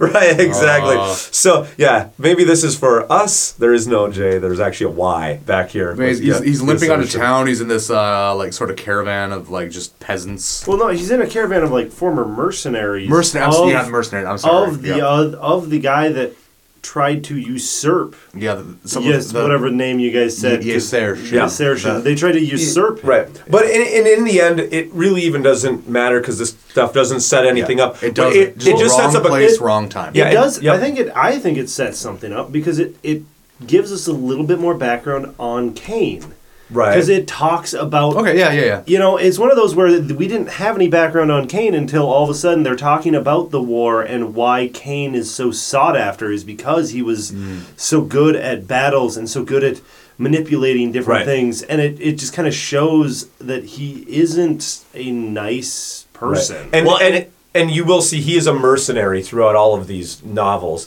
So he's just constantly going kind of from conflict to conflict. And you, what you'll learn about Kane is he is unfeeling. Like Oh, that, yeah. that that that that is kind of his thing. He just Immortality has taken its toll. yeah, immortality instead of making him, uh, you know, kind of a, an avenger for the human plight or something like that, has turned him into like I just don't know what to do with myself. I'm just going to become very nihilistic. He be, he's very nihilistic. Oh, He's yeah. ve- yeah, exactly. He's very nihilistic, and we know right away he's a sword. Like you said, Bob, he's a sword for hire because he was actually on the side of uh, Televion. Televion, Televion. Why not? Televion, Yeah, yeah, sure. Yeah, the bastard brother. Right. Yeah. Which is which is great. But but I do love that. Again, sometimes people are like, "Man, old fantasy was not dark." The stuff that he did, came, you know, that Karl Edward Wagner did is really dark in terms of this nihilistic. Sometimes that feels like that's something that came out in the 90s and thousands as you went from kind of high fantasy into more nihilistic kind of fantasy. Well, and dark- oh no, it was here back in the dark old 70s. Well, and dark enough too from the get go with this story where. Yeah. I kind of wonder about Wagner's psyche as a person. yeah, I do too.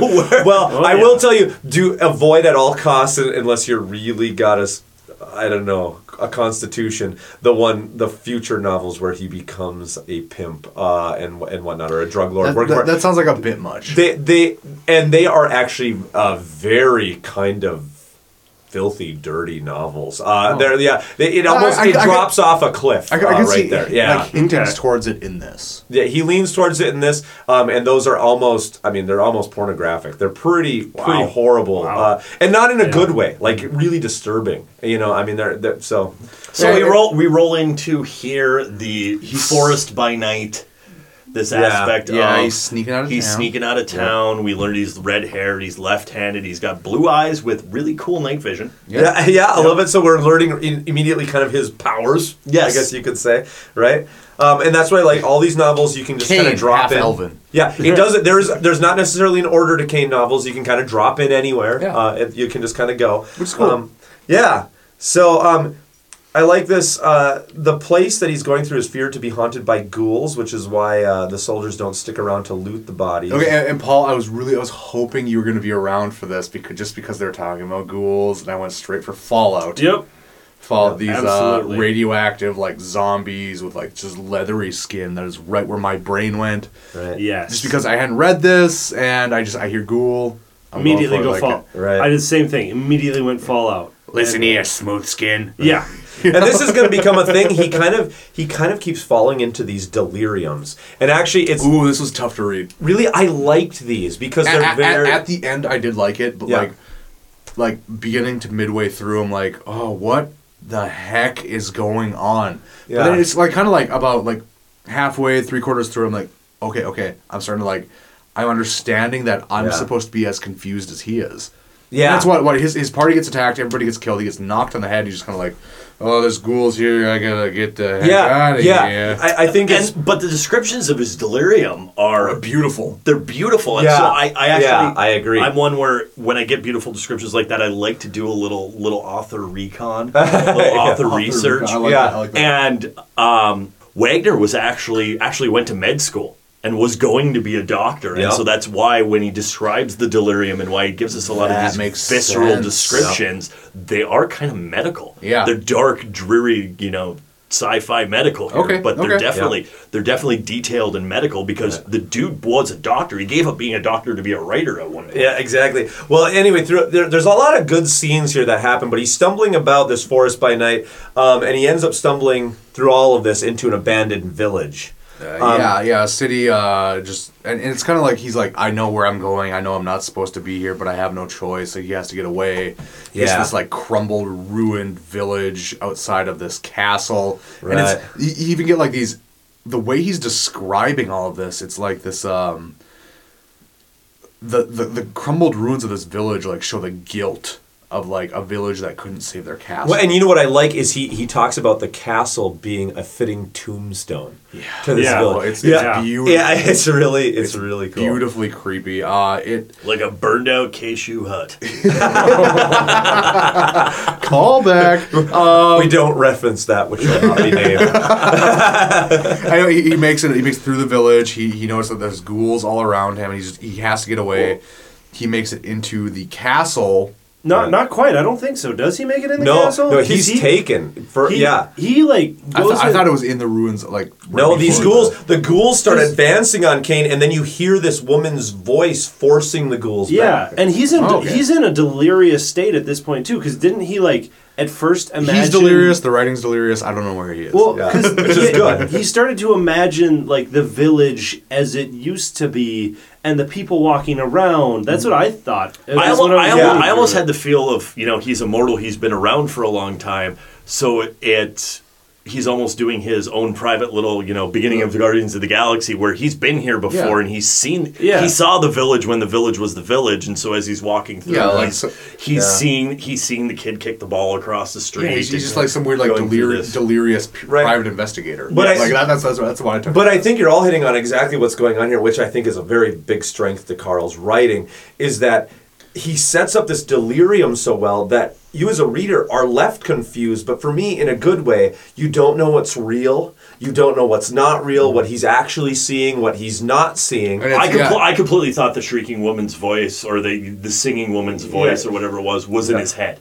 Yeah, Oh, yeah, yeah, and it could be. definitely, Uh, and there is one telling thing. She he does drop a note here, old Karl, uh, because the woman says, "This one shall be mine," and so I think. But at, at this point, I don't know what that means. See, and for Yeah. me, that instantly, I'm like, well, obviously she's not good. Like, Yeah. I, I almost And- immediately know that this is.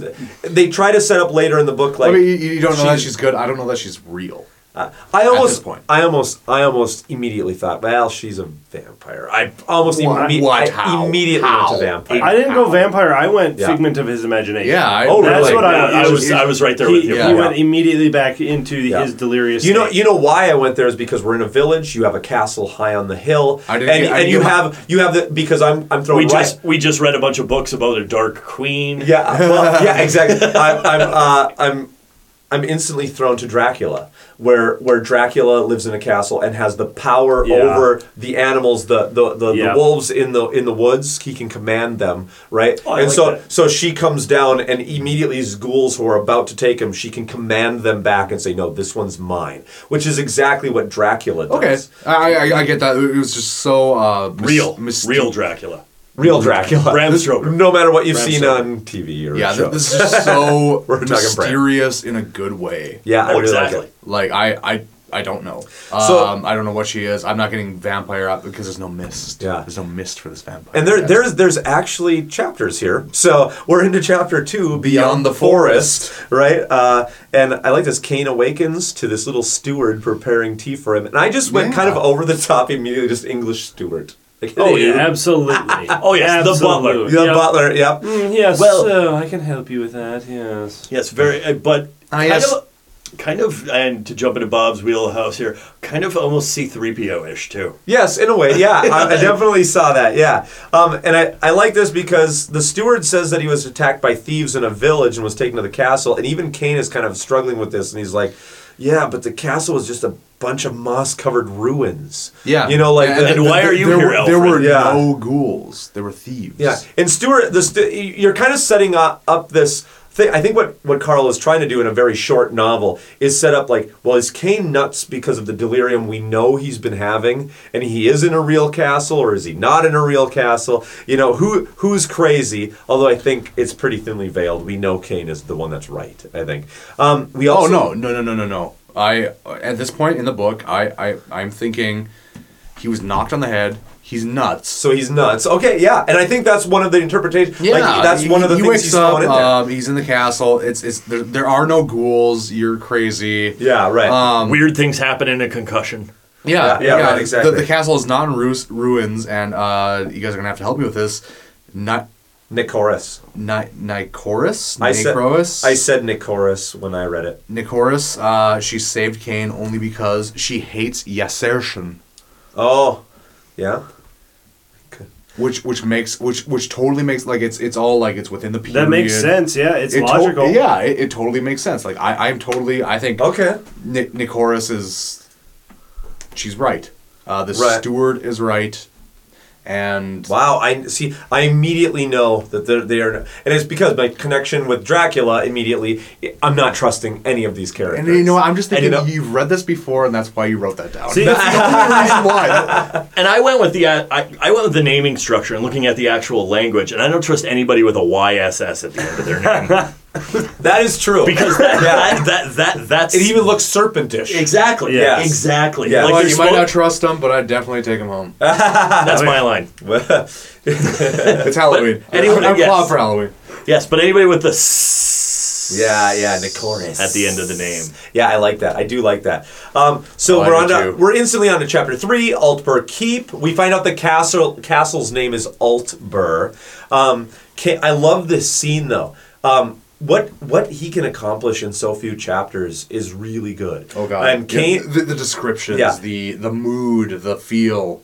Yeah, uh, Kane stands on these battlements and he kind of considers how comfortable everything is, um, and he feels like he's a prisoner, but he's treated well. Again, back to this kind of nihilism that he kind of feels. He's this such an unsettled soul Yeah. that you're, you know, he's got this wandering spirit, but you know, and it, it kind of it, it, it, it has the the writing has this ability to like make you feel like oh he's just paranoid but like wait no maybe he's right And some of these descriptions here too, when we talk when he talks about the wall and how he can see where the wall, the stone wall, actually looks a little different because of how the summer chill came across. Came yeah, across. and you know what I love about this description is because again he's playing with how your interpretation is coming across here because they're talking about the sun and about how you know yeah there's this almost like a temperature difference so when he looks down ac- along the wall he sees almost a shimmeriness there and if you're interpreting that he's going crazy you're like well yeah that's just the heat coming off of the wall that's Yeah. being warmed by the sun Yeah. or you're interpreting it as yeah because this is all false That's This is- what I there's a interpret it shimmeringness We- to the false every- everything but is he, delirium. he immediately says that there's this mustiness like there something's out of place and there's this Which gives us- mustiness and underlying antiquity to everything uh, like like Altberg Keep is a mirage and Yeah, th- this, this is the turning point. Uh, like, Yeah. one of the most like the the best written parts of this chapter. Yeah. are uh, like when when he starts to like debate whether or not the uh, when he's looking across into the other tower where like a, a guard is getting fresh with a maid. Yeah. and he's like he looks away and he's like, but do they stop after I look away? Yeah, right. And it starts to talk about uh, and really like what really drove the nail home for me was um, the lady of the keep is never available. Yeah, The lady of the keep is never available. That's what did it. I'm like, oh, these this, is, this is false. These people seem like actors. Yes. Yeah, the It's like they're- like they're putting on a show. place. We also kind of get a hint about how he is healing a little faster. Yeah, than he should be. Than he Correct. That's should cool. be. That's Correct. Where it's Very like cool. His they healing gave- factor. Yeah, they gave him the the he, the potion. It's cool whatever. unless you call it a healing factor. Yeah, really. it becomes so like modern. no, it's it's relatable when you call But it. it is a real. No, but it is. But Oh, even, oh, I know that. I know that. well, even if it becomes modern, it shows how a It's lot true. of these diatropes from, you know, even you know modern Marvel or modern Right. X Men and things like the healing factor, are really harkened back to Yes. a lot of these older scripts and Right, a lot I of these older scripts I that agree. come through. And it's something that existed. It wa- it really wasn't something that was just invented by you know our modern authors. Right. It's still there. It's still these diatropes, like we talked about with the other stories. Um, looking, going back to Sherlock Holmes, going back to all of these, you know, different stories of the past, and we can pick different things from there. And it kind of shows how good the writing is. that Right. we these lines and these um, diatropes. I said that already, Yeah. but diatropes keep returning to us as Right. human beings. And I think again, speaking to the power or how good this this writing is, is I do feel you're supposed to feel uncomfortable with everything from the beginning. And I feel if you don't know there's something wrong with her, um, it does start itself as a small seed that in your gut that you, you might be fooling yourself she's okay. But by this point, by the Oh, time yeah, we get cha- to chap- four, yeah, end of Mistress chapter- of Altberg, end of, you end know. of chapter Oh. three, you have to. Yeah, you have I, to know. I, Oh. I love this. And I will get on this because chapter four, give me the sultry, dark, raven-haired beauty Yes. any day, baby. Um, anybody who has listened to any other past episodes of uh, Dungeons and Dweebs knows that. Sign me up. Yeah, yeah, yeah. I I will. Uh, we'll get to it. Yeah, well, I mean, she she is super sultry, Kane- a raven-haired beauty, and invites Kane to dinner and says she just wants to hear news of the world. Right? Um, And actually, it's kind of bringing me back. Like I, I don't. Maybe it's I don't know. Maybe it's like a reflection of me in real life. Like, okay, I know this is fake, but like once you start talking to me, like, okay, like I believe you. Let's let's see where this goes, sort of thing. Like, okay, um, but and and it was she was eating food. Yeah. Like I don't know, like any other like vampire thing I've ever right, read, right. they can't eat real food. Yeah, or they just don't. You Or know, they it's kind of the weird or- thing yeah. is that you realize they haven't eaten this entire time. Oh, and see, I jumped. I jumped right away to her, like in the sultry dress with the one leg up, with Yeah. the slit, because she's playing the lyre for him. Yeah, yeah, Yep. exactly. Well, not yet. Uh, she she does get a. Isn't it the leer comes The, after the leer's on the balcony. Yes, the yeah, leer's, yeah, yeah. yeah, yeah. And then I mean, I'm they're sorry, I zoomed in on that. scene, they're uh, the they're they're both adults. I don't Uh, blame you.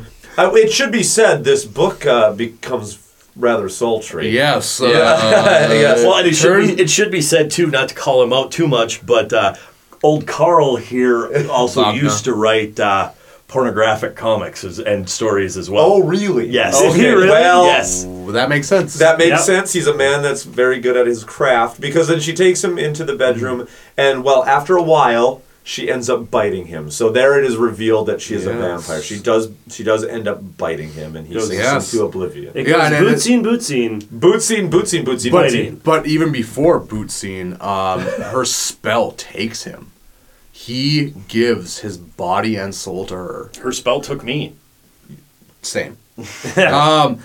Anyway, she. Yeah, they. uh I can't read that part of my notes. You know, okay, so we were saying these these episodes will be out of time. So those who have never listened to our episodes before, a boot scene is is what we reference as reference to a lovemaking scene because in old Hollywood, the two would fall onto the guy would take off his boots.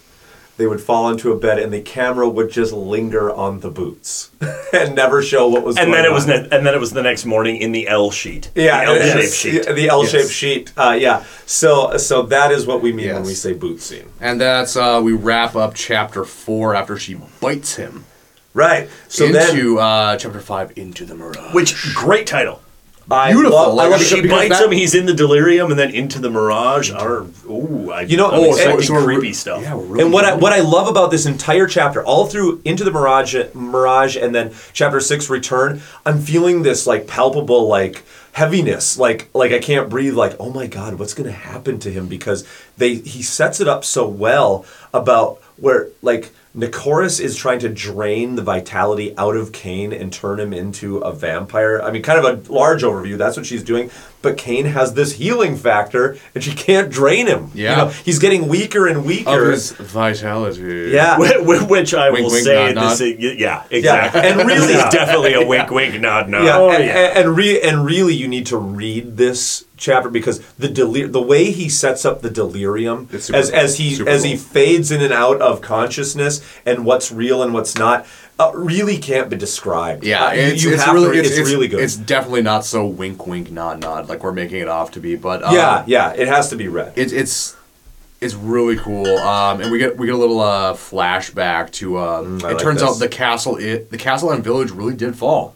200 years ago. Yeah, yeah, and we get a little bit of a, a little bit of Nicorus's uh, how she died. She was raped a whole bunch by like everybody. every soldier, yeah, Um, and then at the end, she was finally killed. Um, it was like her hatred yeah. that brought her back as a vampire. Yeah, and I like this because this is something that I probably should have an issue with is like, well, there's no reason she comes back. We are just told that violence and hate brought her back. I like that. But I don't care. I Yeah, like that. Yeah, yeah. I, like. really that. I, I would. I would rather it was left to mystery.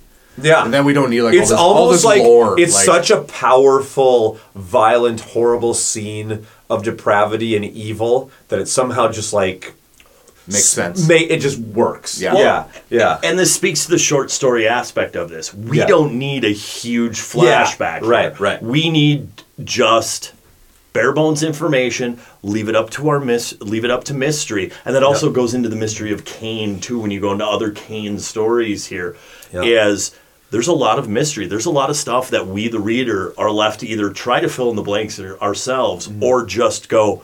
Okay, that's that's creepy. Where the Yeah. heck did that Yeah. come from? And that adds to that adds to that Yeah. that Right. creepy factor to It's, it. it's all it's it. all super good. Um, we, we, with these flashbacks, she's draining him of his uh, vitality, Right. um, and then um, which I and I've written down.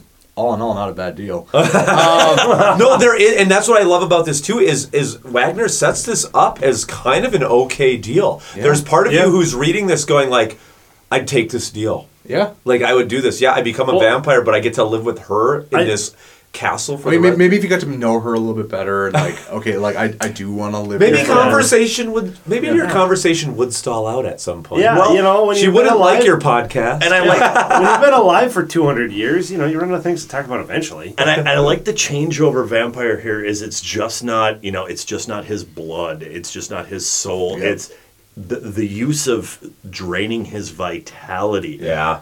Why If won't you die? well, if you've, if you've read other Kane stories too, his vi- draining his vitality uh-huh. or draining anyone's vitality. Okay, so is he just going to become some sort of weird, you know, Yeah. puppet actor thing that she has with the rest of these people? Yeah. And we look at this with Kane, with our, you know, our anti-hero here. You know, no, he's got too much personality. He's got too much vitality, regardless of his supernatural stuff. Right. So it goes from that, you know, all of a sudden, are we making Wolverine a puppet? Right. Yeah. And and what I what I love about this is we do end in chapter five thinking that she has kind of succeeded. Yeah, yeah. She has And drained him, but then Kane awakens and he's in a crypt. The, the chapter ends with his final breaths fading. yeah. Beautiful. It, it is beautiful. But because and he should be dead. Yeah. But because of his healing abilities, you know, because he is kind of this, you know, first killer. I mean, he's he's supernatural. He's he's more than man. Mm-hmm. And so so Kane awakens to find himself in a crypt. She's obviously Yeah. put him there. Um, he's still I wearing his I old thought he was dead. Yeah, everything's been an illusion. Yeah. You know, so so we know this. He now sees everything as as the destroyed castle and everything's an Yeah, illusion. o- only thing here, like he finds all of his stuff neatly in a corner. Yep, That's a yep. bit much. That was I a don't- short I don't story. know. That was like a short story. Like, "Ding, ding, ding, here's all your stuff in a It's- corner. Yeah. That might be a D&D thing. we were not going to do callbacks, but Um, but yeah, the chorus everything- is not in her bedroom because he's like he's ticked. yeah. Oh, yeah. and he's going to find her. She's He's he's ticked. I'm kind of confused. Like, was this just like some sort of illusionary trap? Was any of this real? right. Well, I, I I thought he he she thought he she had turned him into a vampire and laid him in the crypt to to whatever. I don't. Yeah, I was, and I even- was with you on that, Bob. Yeah. Yeah. even when he wakes up in the in, in the the coffin, Yeah. I'm like, I thought he was underground. Like at first, Yeah. like he I think forces he- his way out. He's like, yeah. oh, I'm up on a thing. Like this is Yeah. not big of a He, well, deal. he's been moved kind of to the belly of the And I- castle, right? Yeah. Is what Yeah. I And see, I think. took it as I did. I didn't think that she thought she turned him. Uh huh. I thought she thought that after all this time and after all this effort and every, there's no way he could be turned. He's just dead. Right. Yeah. Yeah. And, and that's what I think too. which would have cool. Yeah, because she does think that he's dead. Because she's so amazed when he when all of a sudden he shows up again. Yeah. Yeah, and and I like this because then when she finds out, like, God, Yeah. you're still alive. This is when we get a Kane backstory. Yeah, we, we do. It's it, but it's just as like he gets to the bedroom, he realizes what's going on. He's like, "Crap! I have to h- hobble my way back down to the Yeah. crypt real quick." But nighttime falls, and that's when she wakes up because she's a Right. vampire.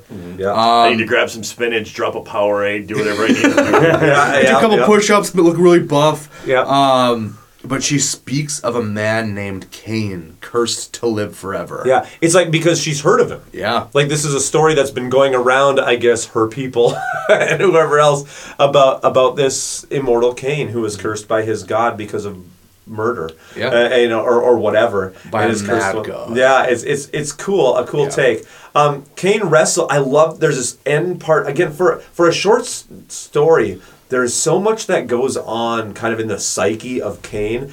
And if you really pay attention to the things that are said in these last few lines, there there's a lot of resonance here. Kane wrestles with these ideas of death being an escape from the boredom of life. Um, and I I immediately dr- jump to I don't know a lot about the author, uh, you know, in his personal life, but I'm thinking this feels like reference to 60s and 70s drug culture in a lot of ways. Uh, there's like, you know, the kind of uh, Okay, okay. checkout kind of stuff, you know, Yeah, like, hey, that. we need to have an escape from the boredom of life, man. And because a lot of this book does feel like kind of an acid trip. In a lot of ways, yeah, you know yeah, what. I'm saying? There, there's a floatiness to this, kind of a drug inducedness. Like you could be listening to really crazy music while listening to this or reading this, and it would work for you. You know? and see, I took it as that idea of how boring would it be to be immortal. Yeah, and that's that's Yeah. what he's going driving. Um, I love it. I'll cool. I'll bring this cool. up and I'll reference this quick. There is there are two books I read at least once a year. They're called The Last Vampire and The Last Werewolf. They're by a guy named Glen Duncan. I've suggested this Mm-hmm. Yep. to both of you Right. guys before, Yeah. and it's they're written from the first person perspective of these of these immortal beings and just how ungodly boring it gets after a while. Yeah. I, I, And I that, so do that's love that immediately idea. that's immediately where my mind went here. Yeah. Oh, for sure. For sure. I, I, lo- I love that idea. I love this. Uh, he kind of has to talk her down. Right. Like she's like she's just gonna kill him, Yeah. Yeah. Right. or she's gonna keep trying to turn him. And he's like, "Would you just stop? I don't want it. I don't Yeah. want this. I'm already. I already have to live forever. I don't want to have to live forever here. Right. I want to be able to go where I want. Oh, I like that. Yeah, I like yeah, that reading yeah, of it. I like yeah. that reading I- of it a lot. Luke. Yeah, and I, yeah, I love it. I, I love it. And what I like here is because unlike traditional kind of vampire novels, a lot of time where we're kind of thrown into the horror, of, I guess, of a mortal human being coming into conflict with with an immortal vampire. These are both immortals. Yeah. And so you're left with this Nicorus just saying that that the cold loneliness of life in the in the cold lo- loneliness of life that he can return to her arms and spend eternity eternity in blissful death. and he's not having it. He's not having it. And I just have, I have Nah, Ca- that's cool. And so I just, I mean, and I just have, and Kane walks away to the Lonely Man's theme. Bye, Kane. I love you. You can return to my arms if you want. I won't. Hey, that, that's that that, that, kinda, that brings up that brings up the end of our Wagner story. Yeah. so go around the table. Uh, what do you guys think? Uh, re- uh, uh, recommend, I guess, on Wagner? I mean, I would really Wa- recommend Wagner? it. Uh, Paul here, I would really recommend this book. I enjoyed it. You know, Mhm. it's one of those where I would say I enjoyed the other two short stories more, but this one I enjoyed it more as a longer right one. It should be So- said this is this is twenty pages. Yeah, 20 So- Way pages. longer. Yeah. So And yeah. I've read a couple, just like you, Bob. I've read a couple of the other Kane uh, adventures here. Mm-hmm. Right, right. And I'm a hu- like I referenced earlier. I'm a huge fan of Glen Duncan when he Mm-hmm. talks about the boredness of being immortal. I'm a huge fan of the the Highlander mythology too. Oh, I love Highlander. That goes Yeah. through it and what it's like Yep. to be immortal and the different things you have Which to is go probably through. why I and love that's this. really what that's really where I saw Kane here. That's Yeah. really where I saw I you know I expected one of the MacLeods at some point in the future stories to come out and find out Right. we're all going after the quickening. but whereas but whereas Duncan is kind of like a hero, heroic who wants to do good.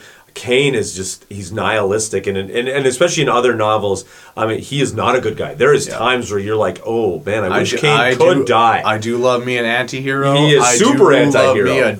Love me a dark-haired vixen. well, I don't even know if you're supposed to feel that Kane is a hero with, No. thi- with this No, particular no, space. no. I'm, you know, I'm almost That's more point, like you know point. the fine young cannibals dude from Highlander, Xavier, where it's just I'm going to do my stuff and take my money and be hired for what I need to do and Right. Yeah. keep living on this horrific immortal life. right, Yeah. I agree. And you know, I don't know that I would ever be able to choose between Robert E. Howard or Wagner. It's um, both Kanes have their strong suits. Uh, you know, where the other one, like, he has a definitive, like, this is what I'm going to do, this is who I am, and this one is, like, sort of nihilistic, and I, I really do enjoy that. I enjoy his, like, I'm immortal and, like, everything sucks. It's super cool. It's dark in both senses. Um, I've enjoyed this. Yeah. Oh, I- definitely. I, I, I totally I totally agree with you, Luke. Um, if you have never heard of this author, uh, you owe it to yourself if you're a fan of of kind of what you've heard us talk about. If that sounds like it's something that would uh, kind of send shivers up your spine on a Halloween night, uh, get it right now uh, and, and and read it because it is a good Halloween read. Is there some decent author out there who can give us, you know, a Kane and Kane story? yeah, yeah. Ooh, Solomon Kane and and Kane. That'd be that'd be pretty cool. But But uh, hey, as yeah. long as we're talking about being hipster, uh, you guys want to move on to a little uh, H.P. Lovecraft? Yeah, actually, I've been looking at your sink. There's like some sort of weird color coming out of it.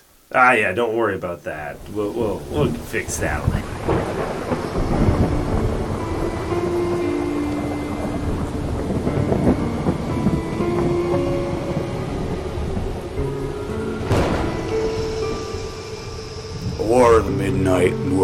Crying, through the cypress forest sighing, in the night winds madly flying, hellish forms with streaming air, in the barren branches creaking, by the segment swamp pool speaking, past the shore cliffs ever shrieking, damned demons of despair.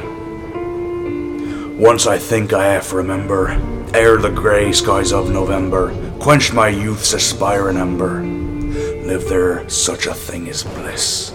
Skies that now are darkward beaming, gold azure, splendid seeming. Still I learnt it all was dreaming, deadly drowsiness of dis. But the stream of time still flowing brings the torment of half knowing, dimly rushing, blindly going past the never trodden lea. And the voyager repining sees the wicked death fire shining, hears the wicked petrels whining as he helpless drifts to sea. Evil wings in ether beating, vultures at the spirit eating, things unseen forever fleeting, black against the leering sky. Ghastly shades of bygone gladness, clawing fiends of future sadness, mingle in a cloud of madness, ever on the soul to lie.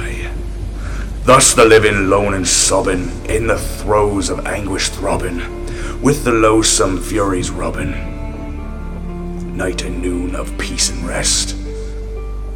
But beyond the groans and grating of abhorrent life is waiting, sweet oblivion culminating, all the years of fruitless quest. All right, on to the last and perhaps most disturbing of our stories tonight. And that's The Color Out of Space by H.P. Lovecraft. Wow, so, something super cool for me to dive into. I, like you said at the top of the show, uh, H.P. Lovecraft definitely something that's in the zeitgeist Yes. these days. Um, you know, I played a lot of you know, Arkham Horror. I Right. played a lot of, a lot of. I played a lot of games based off of H.P. Lovecraft. Um, Right. But this is actually my first delve into actual H.P. Lovecraft. Right, and I, uh, as as kind of a younger kid, is where I kind of stumbled onto him. Uh, Really? Yeah. H.P. Lovecraft as a young kid? That's yeah, where you and, stumbled and in? here's here's how I did it on accident. I, Yeah, I was I gonna know, say that- I know, yeah, that- I know. makes sense. And, and it's weird because because of the Evil Dead and and the Necronomicon. Okay. And there and you know how sometimes before the internet there was always there was always like the the the schoolyard. Um, I guess you'd call mythology that you know people kids would talk about that wasn't really true. Mm-hmm. Yeah, You know, ninety-five percent it was just like them lying to you. Right, right, right. So, so I was, stayed up last night and watched Skinamax. yeah, yeah, yeah, something like that. So, um, I remember kids saying that no, like they that's real. The Necronomicon is real. It's a real book. Blah blah blah. And I remember kind of looking into it, going to the library and trying to find out. Turns out, I think it was in the seventies and 80s. Like without telling mom. Without, yeah, yeah, without telling mom. The, I could just see little Bobby going up to the librarian. Do you have a copy of the Necronomicon? Yeah, and so so I found out through through a long process that that the Necronomicon, although there was one like written in the '70s, and I don't know what that's about, um, but that there is a story by H.P. Lovecraft that's about the Necronomicon. Okay. and this is where it comes from. Is this this book? You know that you read it and you die or whatever. Um, and so I start Sign me up. sign me up. And so I, I remember reading a few of his things, but unlike Howard, which was kind of immediately accessible to me, uh, H.P. Lovecraft was always, I kind of read it a little, a few of them as a, as a younger kid. I, you know, I would say 11, 12. And it didn't resonate with me, and kind of it It's hard- dropped off- hard to read. Yeah, and it dropped off until I was then in college, you know, and I, I kind of brought it back because I, I think there's a there's a higher curve to accessibility with Yeah. H.P. Lovecraft. I think there's probably a lot of people out there who think they're big fans from playing games, Yeah. but haven't accessed the actual material. Oh, And, and I, I would say it's it's very hard to access the actual actual material. Yeah. I would um I would equate it back to uh, Robert E. Howard. Yeah. Um, di- like the initial dive into it is kind of like you know you're you're just like stepping off into the beach, but there's a lot of like l- like lily pads and uh, seaweed, not Yeah. seaweed. Uh, what am I thinking of? Uh, just reeds. Reeds and yeah. Oh, it's all slimy. It's all weird. and I don't know. And then eventually, like it opens up, and like you really, Yeah. you're able to dive into it. Right. It Right. just there, there's like a aha moment Right. if I can uh, quote. right. You And- have to you have to force yourself to go through it. You, You have do. to force yourself to not get bogged down in everything else and look for the plot points. Look for where we're going with the story. And if you miss a couple things the first time around, That's the wonderful Right. things about books. You can go back and reread. and and you know what I love Rewind the book. What I love about this is like when we talked about uh, Robert E. Howard, and I talked about the Ring of Thoth-Amon, and you know, like how H.P. Lovecraft was doing the same thing. That they're writing for pulps. You know, they're they're they're they're writing for these pulp magazines. In fact, these two guys actually kind of were friends, wrote letters back and forth to each other, Mm-hmm. were in correspondence. They actually would insert little things about each other's mythology into their novels really cool. as little kind of back and forth kind of things. But I think one thing that's happened nowadays, especially with Lovecraft, is people have created an overarching mythology to the Cthulhu, which is probably his most famous creation, Yeah. is Cthulhu Yeah. mythos. But like the Ring of Thoth-Amon from Robert E. Howard was just kind of, you know, I mean, he's writing for for his money and his paycheck and bread. You know, he throws it in there without there really being an overarching story. I don't believe H.P. Lovecraft really ever had this overarching Cthulhu mythos. He wrote things that were connected tangentially, but not really, you know, and people posthumously have thrown everything together. And if you look at it with, um, you know, doing a little research on this, uh, like I said before, I'm I like to do a little research on the author to figure out where things are going on. All the, like you said, Bob, most of these guys in this time period, in Lovecraft's time period, they knew each other. They Yeah. communicated back and Right. forth. Granted, it was letters, so it took a little bit. Yeah, longer. right. Pen pals. Pen pals. pen pals. But uh, H.P. Love- Lovecraft at this point was so was he was dismayed. He didn't like how we had alien stories when he was re- when he was looking at this. And color is actually a resp- is actually H.P. Lovecraft's response to every alien we see everywhere is way too human. Right. Yeah, I agree. It's way too human. One of the reason one of his underlying things in color was I don't want a human like alien. I want an alien. Yeah, and Okay. and with you and with you saying that, it should be said we've done our we are a, a science fiction fantasy podcast. We've done our fantasy. Now this is the scary sci-fi end of what we do. So this is actually uh, our podcast first official podcast where we're doing something science fiction, right? Yeah, and Buckle what, what you said, I believe H.P. Uh, Lovecraft. This is his favorite as far as what he did in terms of creating weird characters. He stated himself that this was what he thought was the best, Correct, the best yes. take on a, Yes. an alien creature that he because did. it was alien. That- It It's wa- very it, alien. It wasn't some. It wasn't Yeah. some you know human hybrid you know Star Trek dude dressed up in a costume Yep. alien. This was his. I'm going to make something as weird and as not human as possible. right. Wait, let's stop talking about. it. Let's start. Talking Let's about get it. into it. So our setting is uh, west of Arkham in New England. I love this. Our narrator is never named. Nope. He's No. a surveyor. So I like this. This is kind of I feel like an old timey thing to do, where you know it's just somebody writing about Yeah. you know their experience, never given a name, and I like that because it puts you in that position. It And does, I, and and it I like the takes a first person. bit. What's that? I like the first person. Yeah, I do. I like the first person, not named person. So, like you said, Bob, Yep. this is feels like. Well, hey, I'm just the one sitting here watching this, writing my observations. Yeah, Yeah, right. it kind of it, it takes a little bit too for you to like for surely like all of a sudden it's not gonna be like and that's the last thing I heard and all of a sudden that person died like Right. I'm, I'm waiting for this person to pop in the story but like you know I don't right. I- part, I way, will part, say- part way through I'm like okay they're not This this was a hard story for me to get into. oh really I really s- some parts of it okay, yeah, but this first part I'm sitting there going, we've got what, 4 or 5 pages kind of about nothing that is leading to a you- mystery. you know what, it's you- just a shamble old town. I'm like, I don't care. I'm sorry. And I'm gonna I'm gonna set up kind of I think there's a distinction here. Again, I'm gonna keep kind of sometimes putting them against each other. Where where we talked about Howard being this kind of gutsy, you know, civilization thing. I feel Howard writes with passion. Like there's a lot of inner turmoil and emotion. So you get tons of that. Whereas H, H.P. Lovecraft seems to be a lot of times devoid of emotion. It's very expository. Yeah, it, it's it's almost it's Very. it's like a scientist coldly writing down facts without there being any morality brought in, without there being any, being any right or wrong or anything. It's like you're you're kind of so if you're looking for emotion, there isn't. It's it's you know, and, and I feel there's a big difference between those two authors in that. sense. Correct, and it's very it's it's very expository. It's very I'm going to give you the reader the information. You you make your judgment. Yeah. It's a mm-hmm. and this is going to be the weirdest comparison ever for anybody who's listening to this, but it is actually quite Chaucerish. Everybody had to go through that in high school. oh my god. No, it's okay. but so, I, yeah it's it's it, I, do, I do really I like it you don't really get it for a while it's it's Right. a, it's a lot of setup a lot of setup. but right. the, the payoff Right. It's so worth it. Yeah. So let's power through the let's. Let's power through this setup. Yeah. I, I just I just have to say that setup was too much for me. It- Really? Really? That setup made the rest of the story so hard for me to get into. Right. And- because normally I'm I'm good with like a page, two page, especially when I'm reading a story that's kind of supposed to be a short story, but not Yeah. really, you know, a medium Yeah. length one where I just went I'm the setup is too much right now for me. I Maybe, don't- maybe, maybe this is where we're, we're drawing the line, Paul. This is this is what I like. I like Uh-huh. all this like preamble. I like all this like there's all this mystery sprinkled up, and like what, what you were saying, like th- there was never any like true like A to B timeline for H.P. Lovecraft stuff. Like what what, Yeah. what I was picking up, like all of a sudden that went missing. All of a sudden that went missing. It was Yeah. like this cult of Cthulhu. Right. Knew what happened and what came and like stole stuff. Oh, right, right, That's right. that's that's what I'm picking up already, just with a little Right. bit of H.P. Lovecraft I know.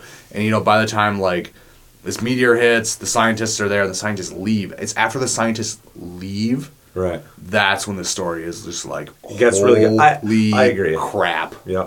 Okay, so let's jump into Chekhov's gun here Right. and look at what we're supposed to be looking at in all this setup. Bob?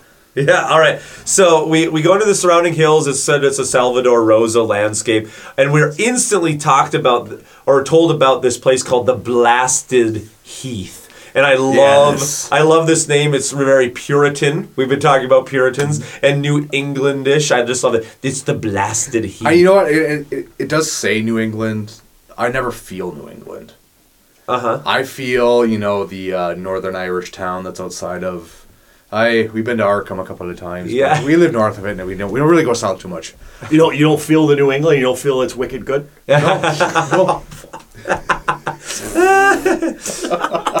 Battle of the But accents. yeah, so what is the, the blasted heath? Is this big area that's been that's looks like it's been burnt by acid, right? It's all kind of grayish. There's uh, you know in my mind there's a well there or kind of a ruined well, and there's kind of what's left of a fireplace from a from a house, right? Like a, a great stone kind of fireplace, right?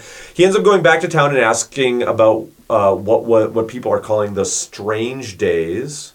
Right. What I love is it's they call it the strange days, and it happened in the '80s the 1880s. Yes. Right? Yeah, yeah, and now yeah, we've yeah, got a. Stranger Things that happens in the 1980s. And I don't know, but I remember seeing the trailer for that, and it looks like some sort of Cthulhu thing in the clouds. That is so good. Uh huh. The upside down is definitely the the gray decaying farm. Oh, La, la, la, la, la. I'm not that far yet. I haven't seen it. That came out a year ago. We've, So we've cracked the code. This is it. There it is. Wow. yeah. So he goes back to talk to this this man we're introduced named Amy Pierce. And I feel if there's anybody who is who's fleshed out in here as a character, You went it's with a man named Amy? Ammi. I maybe it's Ammi. I went with Ammi. Okay, Yeah. sorry, Yeah. Ammi.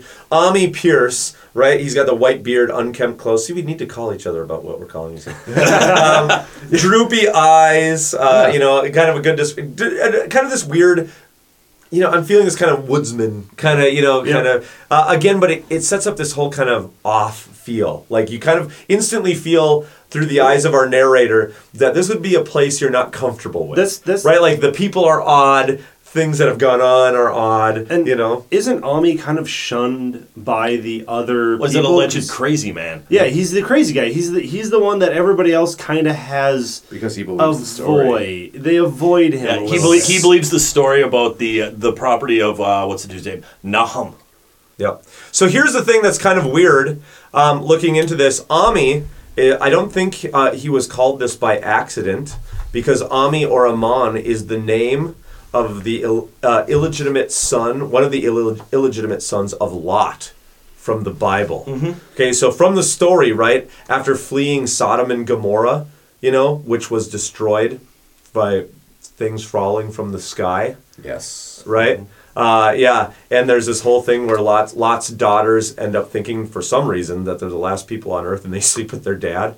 and and end up with kids out of it. One of those kids Well, is to be named fair, Ammi. To be fair, that's because Lot's wife turned around when she wasn't supposed to, and And who turns around in this book when he uh, the last one to turn around? I feel like H.P. Lovecraft is making some allusions to this, and not like it's supposed to be one for one, you know, interpreted this way. But I feel that there, what he's brilliant at doing is kind of taking again this ex- what would be in in 1920s 30s America in everybody's mind. You know, there'd be so many people would have known this Bible story. There'd be these touchstones to people, you know, that he's kind of hearkening back to, which Okay. I think is pretty pretty cool actually.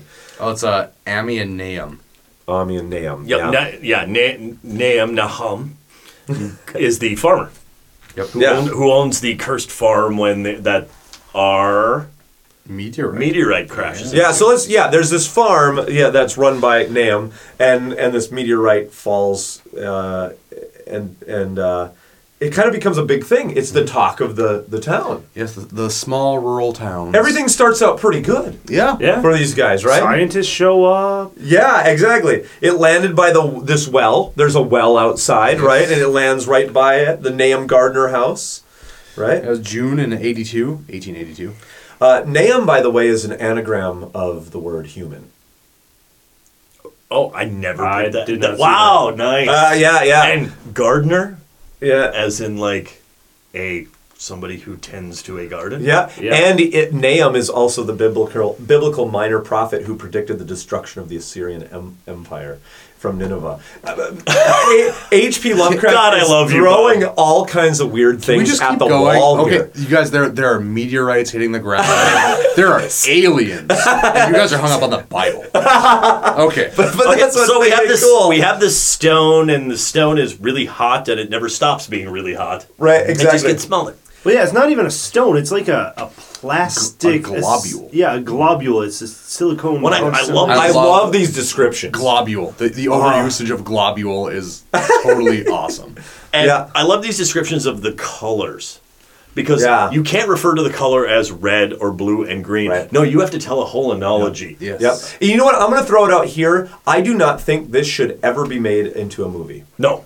Because No, they I don't couldn't. think you can. Because what is described needs to be through the written word and in your mind. Because no movie can show colors that we've never seen in this universe. Absolutely. Yes. You know, so this this is a already. If you're a if you're a screenwriter, do not do this Well, actually, because this if- is impossible to If, we, do right. if you want to talk about science, we do have the visible spectrum, and like our eyes cannot see colors that are outside of the visual vi- the visual spectrum. But Right. We'll, we'll keep going. And like so it. the stone is eventually destroyed by a. Well, I don't know. It's not destroyed. It's, Yeah, it's- it disappears. not. it It slowly disappears. It slowly disappears. Yeah. It's- this is I took. Let's take that I- again so we don't do that. Sorry. I thought Yeah. it was a bolt of lightning. Oh, No, that happens. Yeah. Well, but it's that's- struck by it. Yeah, like multiple times, later, many times. later on. Yeah. Later on. Okay, yeah, so we're it's not there yet. Sorry. That's okay. That's okay. Um, but yeah, but this was I guess happened back when uh, Amy was forty, and then all these these three professors come from. I love that it's Miskatonic University. Yeah. Yeah. You know, and uh, we have played a little bit of Arkham Horror. Yep. And you're always running back to Miskatonic University. You are. So I did feel like a layperson. Like I'm not a real Lovecraft guy. I just know the game. But There's Miskatonic University. Loved it. Um, but Nahum says that the asteroid had shrunk. Yeah, like you said, it was soft and plastic-like. Um, they take a specimen in a pail and do tests tests on it. I just love this. This is so like 1950s mystery, you know, as to what they're doing. Well, and it's it's 1950s mystery. It's 1950s, uh, you know, nuclear scare as well because we have these crops that are coming up much larger than they're supposed to be. Right, exactly. Yeah, I like this. Um, and this this is where this thunderstorm happens, right? He- Nahum says that a thunderstorm came and that lightning seemed to be drawn to the meteor, and now the meteor has disappeared, but we're led to, I, be- I think, Yeah. believe Well, later on, it- it has gone down the well. I was gonna say it always talks about like whenever they took specimens from the the meteor. Yeah, Within a week or two, it, that would disappear It as well. And that, that, that's, So- that's kind of where I got this Yeah. cult of Cthulhu thing. Oh, I Was- just beca- because they brought it back to Arkham, back to the city, that it got stolen. See, oh okay. I, Oh. I just went with it was part of the magical like a, mar, a part of the trait of whatever that was that it just kind of the globule. And I and I and I do think, and I'm I'm not sure. I'm sure there's H.P. Lovecraft, you know, uh, professors out there that could set us all straight. Um, but I my gut is that he wasn't setting. I don't even think he set this up as a, a Cthulhu mythos tale. This is a separate, just alien But this, this is- invasion this is tale. always like everything With- like that I dive into that is Cthulhu. Well, this It is, is but, always but this is starts like- before. But I think it has been made. Uh, the connection has been made. You know, you can make connections through Miskatonic University to all this. You know, uh, uh, it's it's it it speaks to his writing that it's there's just enough hooks there that you can then thread this entire mythos together. You know what I'm saying? Well, and all this stuff that's going on here too, and it's um, not the 50s. I'm sorry, it's the 20s. it is. So But- there's no nuclear scare. But, it's no nuclear scare. But we are getting into this agriculture. You know, we are in the 20s and the 30s and 40s and everything else. We are there is this whole American agriculture and this whole world agriculture thing that we're working on and how do we get more crops Right. how do we get And- better crops how do we re-irrigate the land Right. and so i think that there's a lot of this from lovecraft himself kind of doing the whole like wait maybe we don't want to mess too much with nature right yeah that no because we get the overgrown crops here and the overgrown crops we find out oh everybody's looking at them and oh this is great look at Right. gardner you know look at gardner's you know f- football-sized ear of corn oh wait it's inedible Yeah, And you know it what- tastes like crap. When, when I read this, one of the things that I am struck with right away is how very rural a lot of this feels. Like, so you know, pull back the veil. I I've grown up. Uh, actually, I think a lot of us have grown up in pretty small communities, or Yeah. I grew up in the country, right?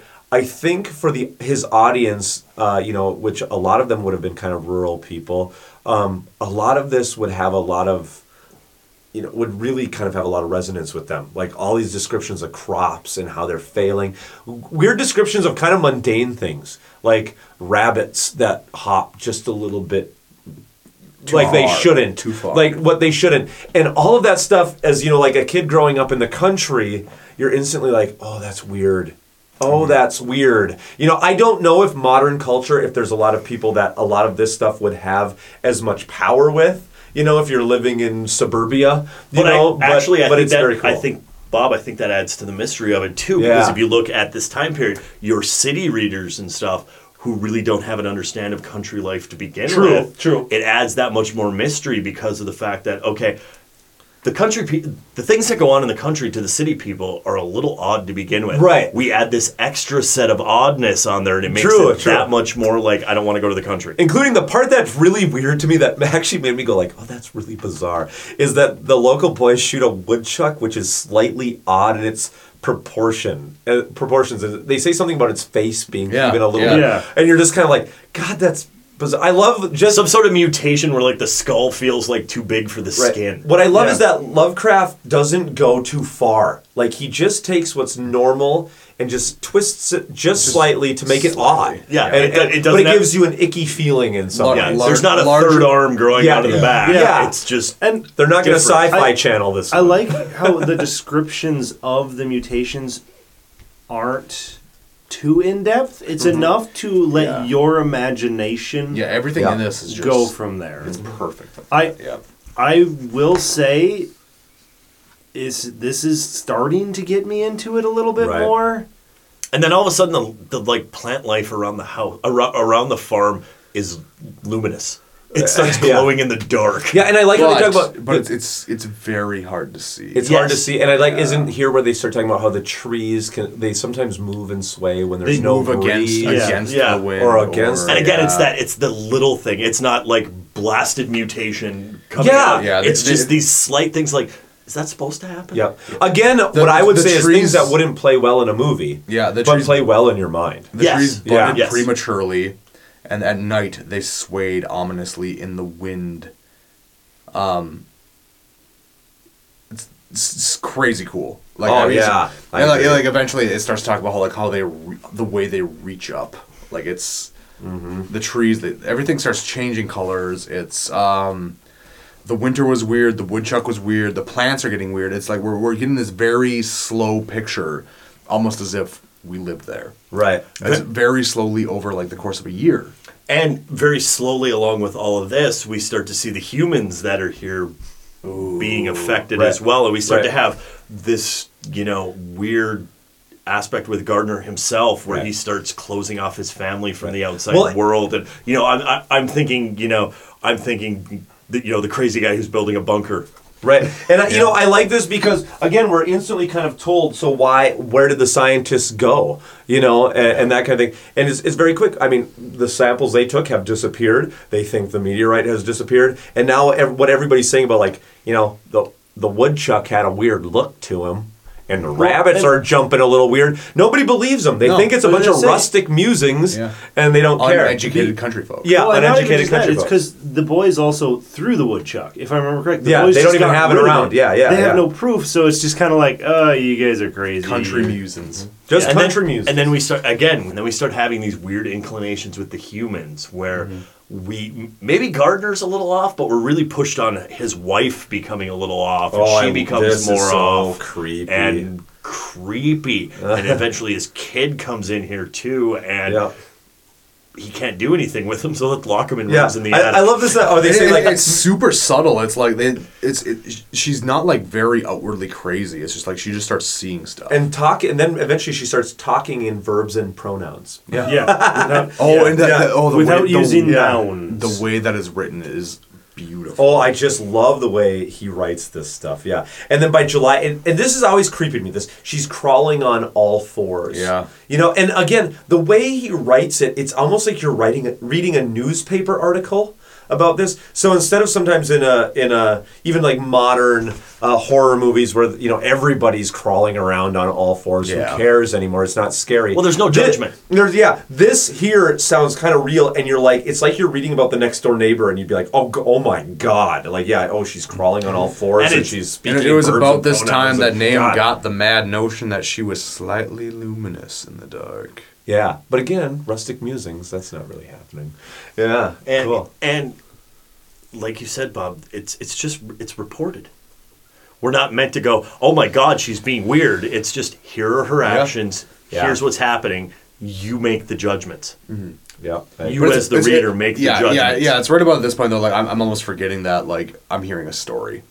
Yeah. I, I'm taking it. Like I, I'm, I'm, I'm in this house. I'm in this glowing weird field. This weird glowing house with a weird glowing wife. It's See, and I'm the complete opposite. I have reached where it is. I feel like I'm three steps away from it because it is a guy talking to another guy about what he Oh, I don't feel that. saw. I don't- I don't feel that And it's one of those where I, I feel like I'm a little too far away from it. If they had just maybe started with Amos or something like that, where Right. I don't need that extra Hmm, I that get it. extra guy that just kind of distances me too much. I need that emotion. I Oh, need no, that a I- little closer. I, I'm creeped out. And now, I mean, I'm I am- creeped out too, but at the same time, I'm distant. I go, well, this is a report of Okay. a report. Okay. And this, this and again, to me, I it's ratcheting up. Where again, I'm with you, Luke. I'm starting to feel it, this is getting very horrific to me. It's, it's ratcheting up, but in like a strangely realistic way. in a realistic way, and that's what I think is lending to the It's- it's- horror it's of June, it. it's is July, you it's September. You believe It's- this is happening, and it says Thaddeus then eventually goes mad as well, Yep. talking about colors down the well, and he's locked in a room across from his mother, where they then scream at each other in a language not of Earth, Mm-hmm. and it's just. Oh, like I just have this kind of weird country pioneerish house with this, you know, d- dingy Oh, yeah, yeah. upstairs where they're just screaming at each other through the walls. It's just creepy. Yeah, Thaddeus went mad after uh, September, after all the vegetation was fast crumbling to a grayish powder. And I even did- the, even the cows are I was crumbling gonna say, to a I grayish did, I did really point. like that, where like everything starts to crumble. Yeah, exactly. It's And- killing. and everything. it's not but it's not you know it's not di- it's not going through and you know like we would think of natural death it's Yeah. Yeah. that description of It's crumbling. and i have i have the Yeah. pictures in my head of the livestock like lep- like stone leprosy Yeah. Yeah, yeah, yeah, like yeah, yeah. taking They take a walk, yeah, I and agree. their nose will fall off, Yeah, and they're yeah. still walking. They're still alive, over, you but they stumble just, over the wrong stone and you just Yep. Turn to dust. Yep. Then uh, then Thaddeus eventually dies, and it's. It, I like how they don't really describe things. They just say they buried what was left. I, I love this this part right here. I love this. It's like things that shall not be talked about. Yeah, like, like yeah, they put like yeah. they put him in a like they put him in a dustpan and went out to the backyard and put them out. Yeah, and it's left. like- it's like, left to what's your left? imagination. That's what I love. Is it's left to your so good. imagination, which is It's always so better than a description as And- to what happened. Yeah, and these why these wonderful images is you know people are dying and things are crumbling. I just have like the baggie of Thaddeus being brought to the hole. Maywin goes missing. He went for water. Um, all they find is a crushed lantern and a melted pail by the well. So we kind of think Yeah, no, uh, what- that he what fell his, down his screams were answered faintly from the attic, Ah, where the mother colors. still sits. Yep. Well, we get Ammi visiting again, and I absolutely love when he visits here because this is just so creepy. When he goes Oh, God, up so- to search for so. Yes. wife. Oh. Oh. my gosh. Oh. Oh, so I love this. Ammi comes and searches for Nahum's wife, and he finds her in the room, and it's we, it's the stench and just the visuals The that are created in your mind. Thaddeus has been dead for a while already. he Ah. went crazy after her, and it's like the fact that she's still there. Yeah, because you you know that Nahum himself then has gone crazy And has been just neglecting her. He, Yeah. he also then has that one other son that just aimlessly follows his directions. That I find extremely creepy. Is that one son that goes insane, and then the one son that Mm, will just mm-hmm. Xenaeus. Xenaeus, thank you. Xenaeus, the last, and I love the alpha and omega aspect here of the last surviving son is named Xenaeus. No way. I yeah, that's awesome. yes, yes, okay. And but Xenaeus just disappears. Yep. Yeah, he just yeah. Into the he well. just Well, into he- the wild. They But opened I- the door and he ran out. at Yeah, some point. but the last survive, and I always, I, they never really give us a huge description on the kids, but, and I know it's because I have a ten year old, but it, I always picture Xenaeus being younger than the rest of them. Uh-huh. Um, when I look at this, but yeah, that, that whole Alpha and Omega, that the last son's name starts with Z. I Yeah, yeah, whether right. it was intentional or not, I think I don't know. that's a- I, I really I think think that's, that's a little cool. cool drop. That is cool. That is cool.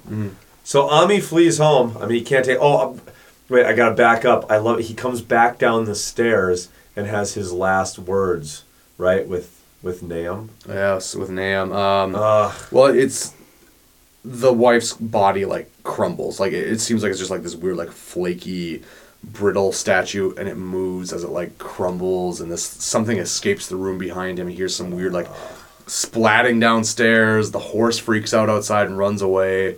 Yeah. Um, It is so good. The description, and then he covers up Oh what's left, or he like put, doesn't he throw a sheet or something yeah. over his And mouth? again, again, uh, Ah. more of this like things that shall not be named. Yeah, I, he gives just enough and Oh. not enough, Oh. so that what all this horror is being created pretty much in your in your mind, and what I'm picturing is horrific, and I and I love it, and it feels real. And Lovecraft is leading you there.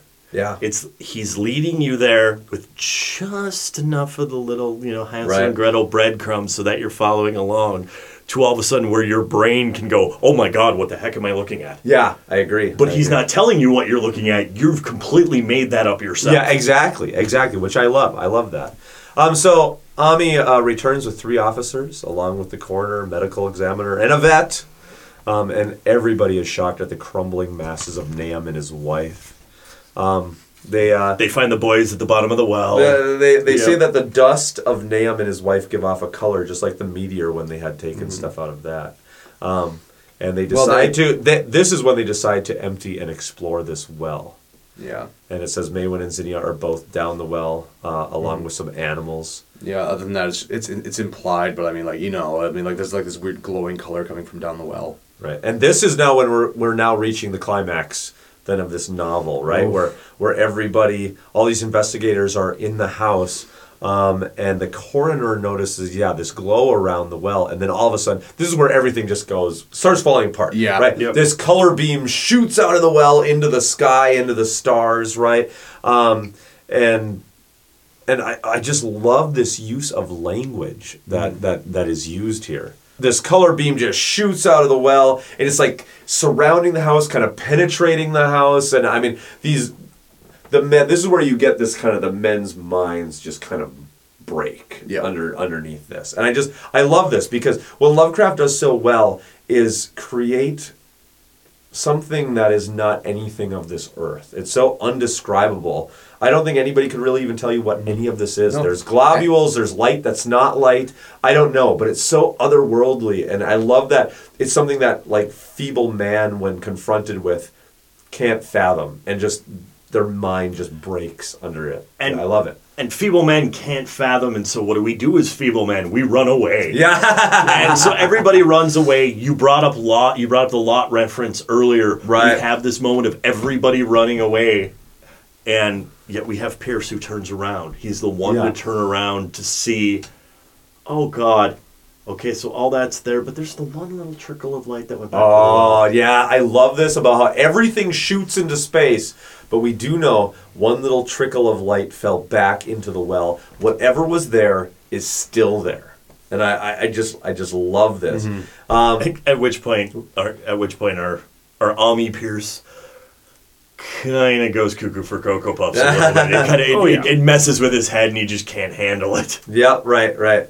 Um, and so uh, we're left with the five acres of dusty gray desert remains. Nothing grows there. It is the blasted, blasted heath. And I, I just, I just love this. Um, and and it should be said. I don't know if we ever said the reason he's there. Our main protagonist is that he's kind of surveying it because they're going to to build like a, a dam, right? And the whole place is going to be flooded. One of the things that really creeps me out here, Bob, is Yeah. you being the history guy and looking at this. This was published in 27. It actually we go into the great we go into the Great Depression in 29, mm-hmm.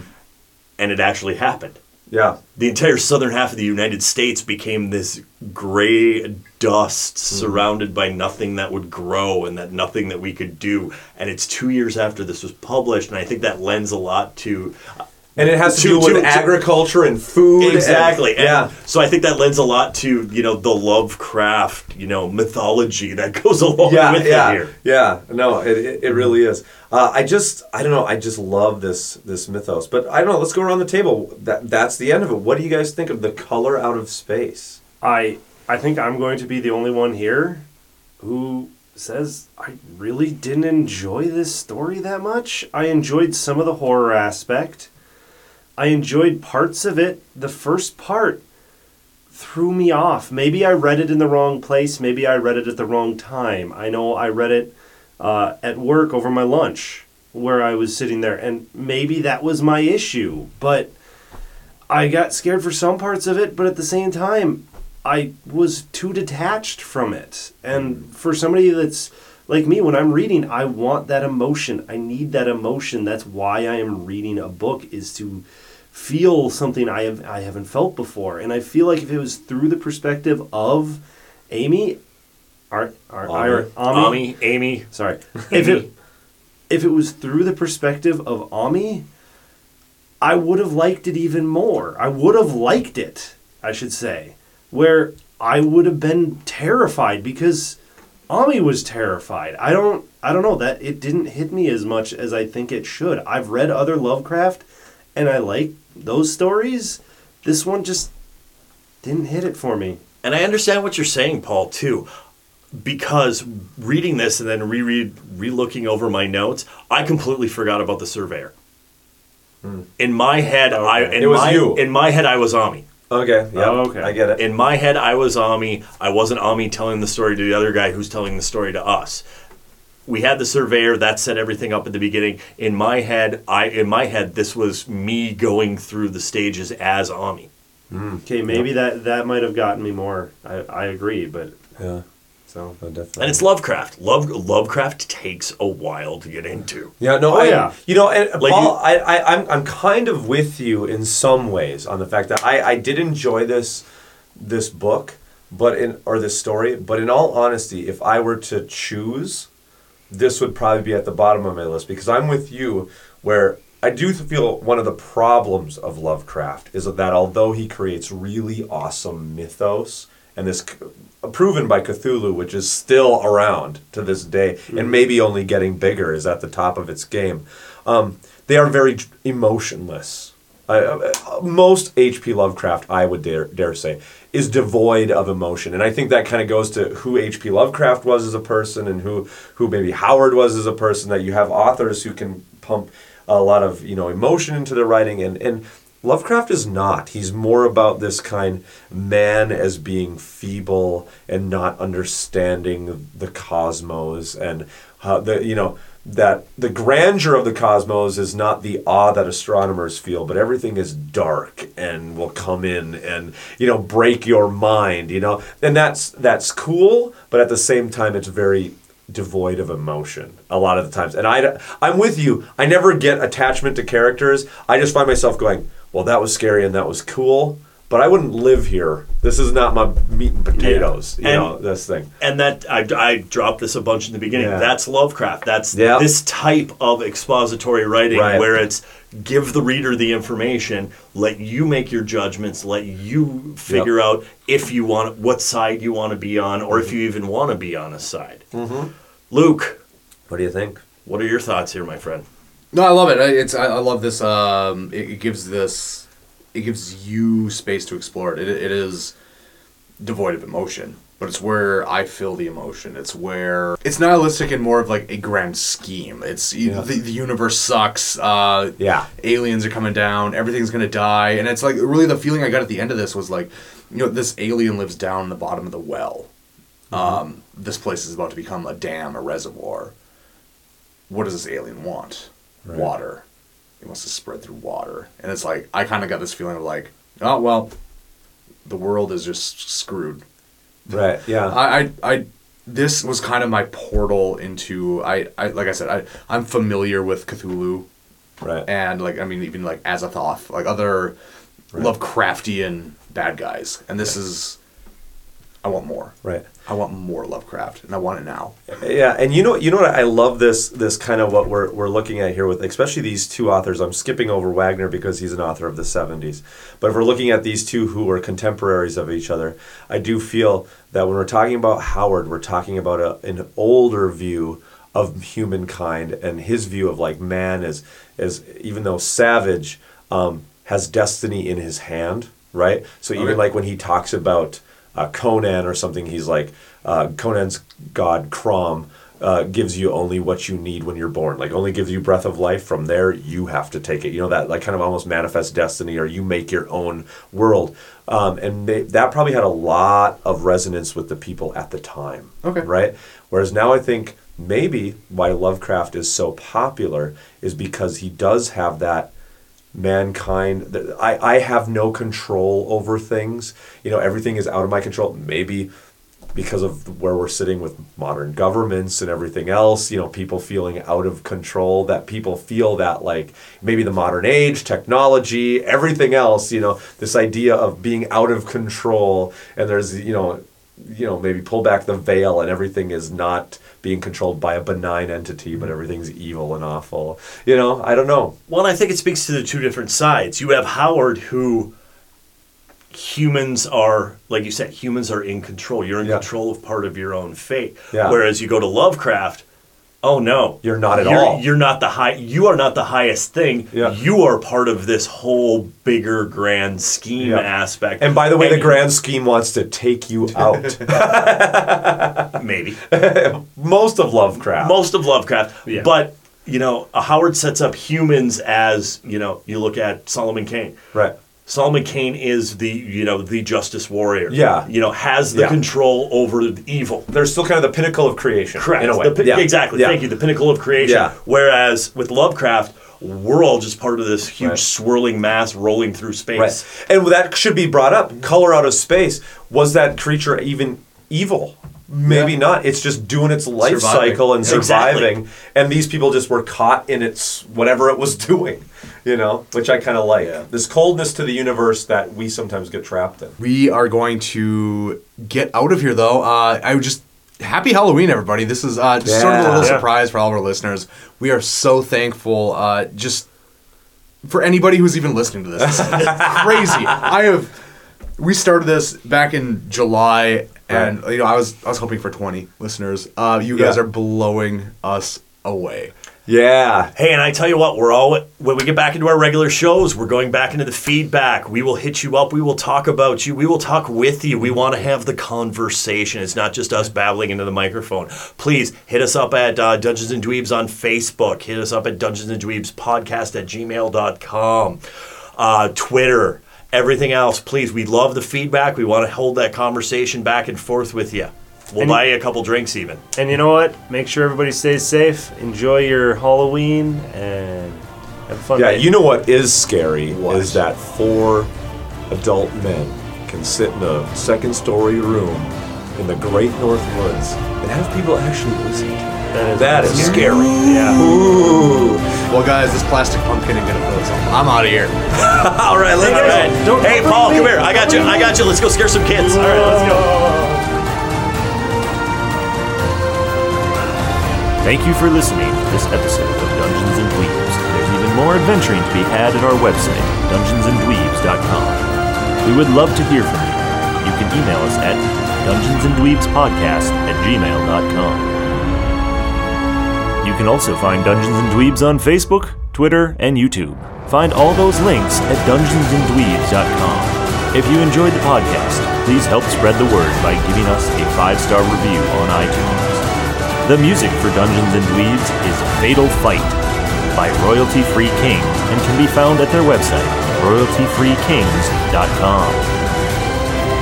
Dungeons and Dweebs is a Tim Gilbert media production, copyright 2017, all rights reserved, and no part of the show can be reproduced, repurposed, or redistributed without the written permission of Tim Gilbert Media.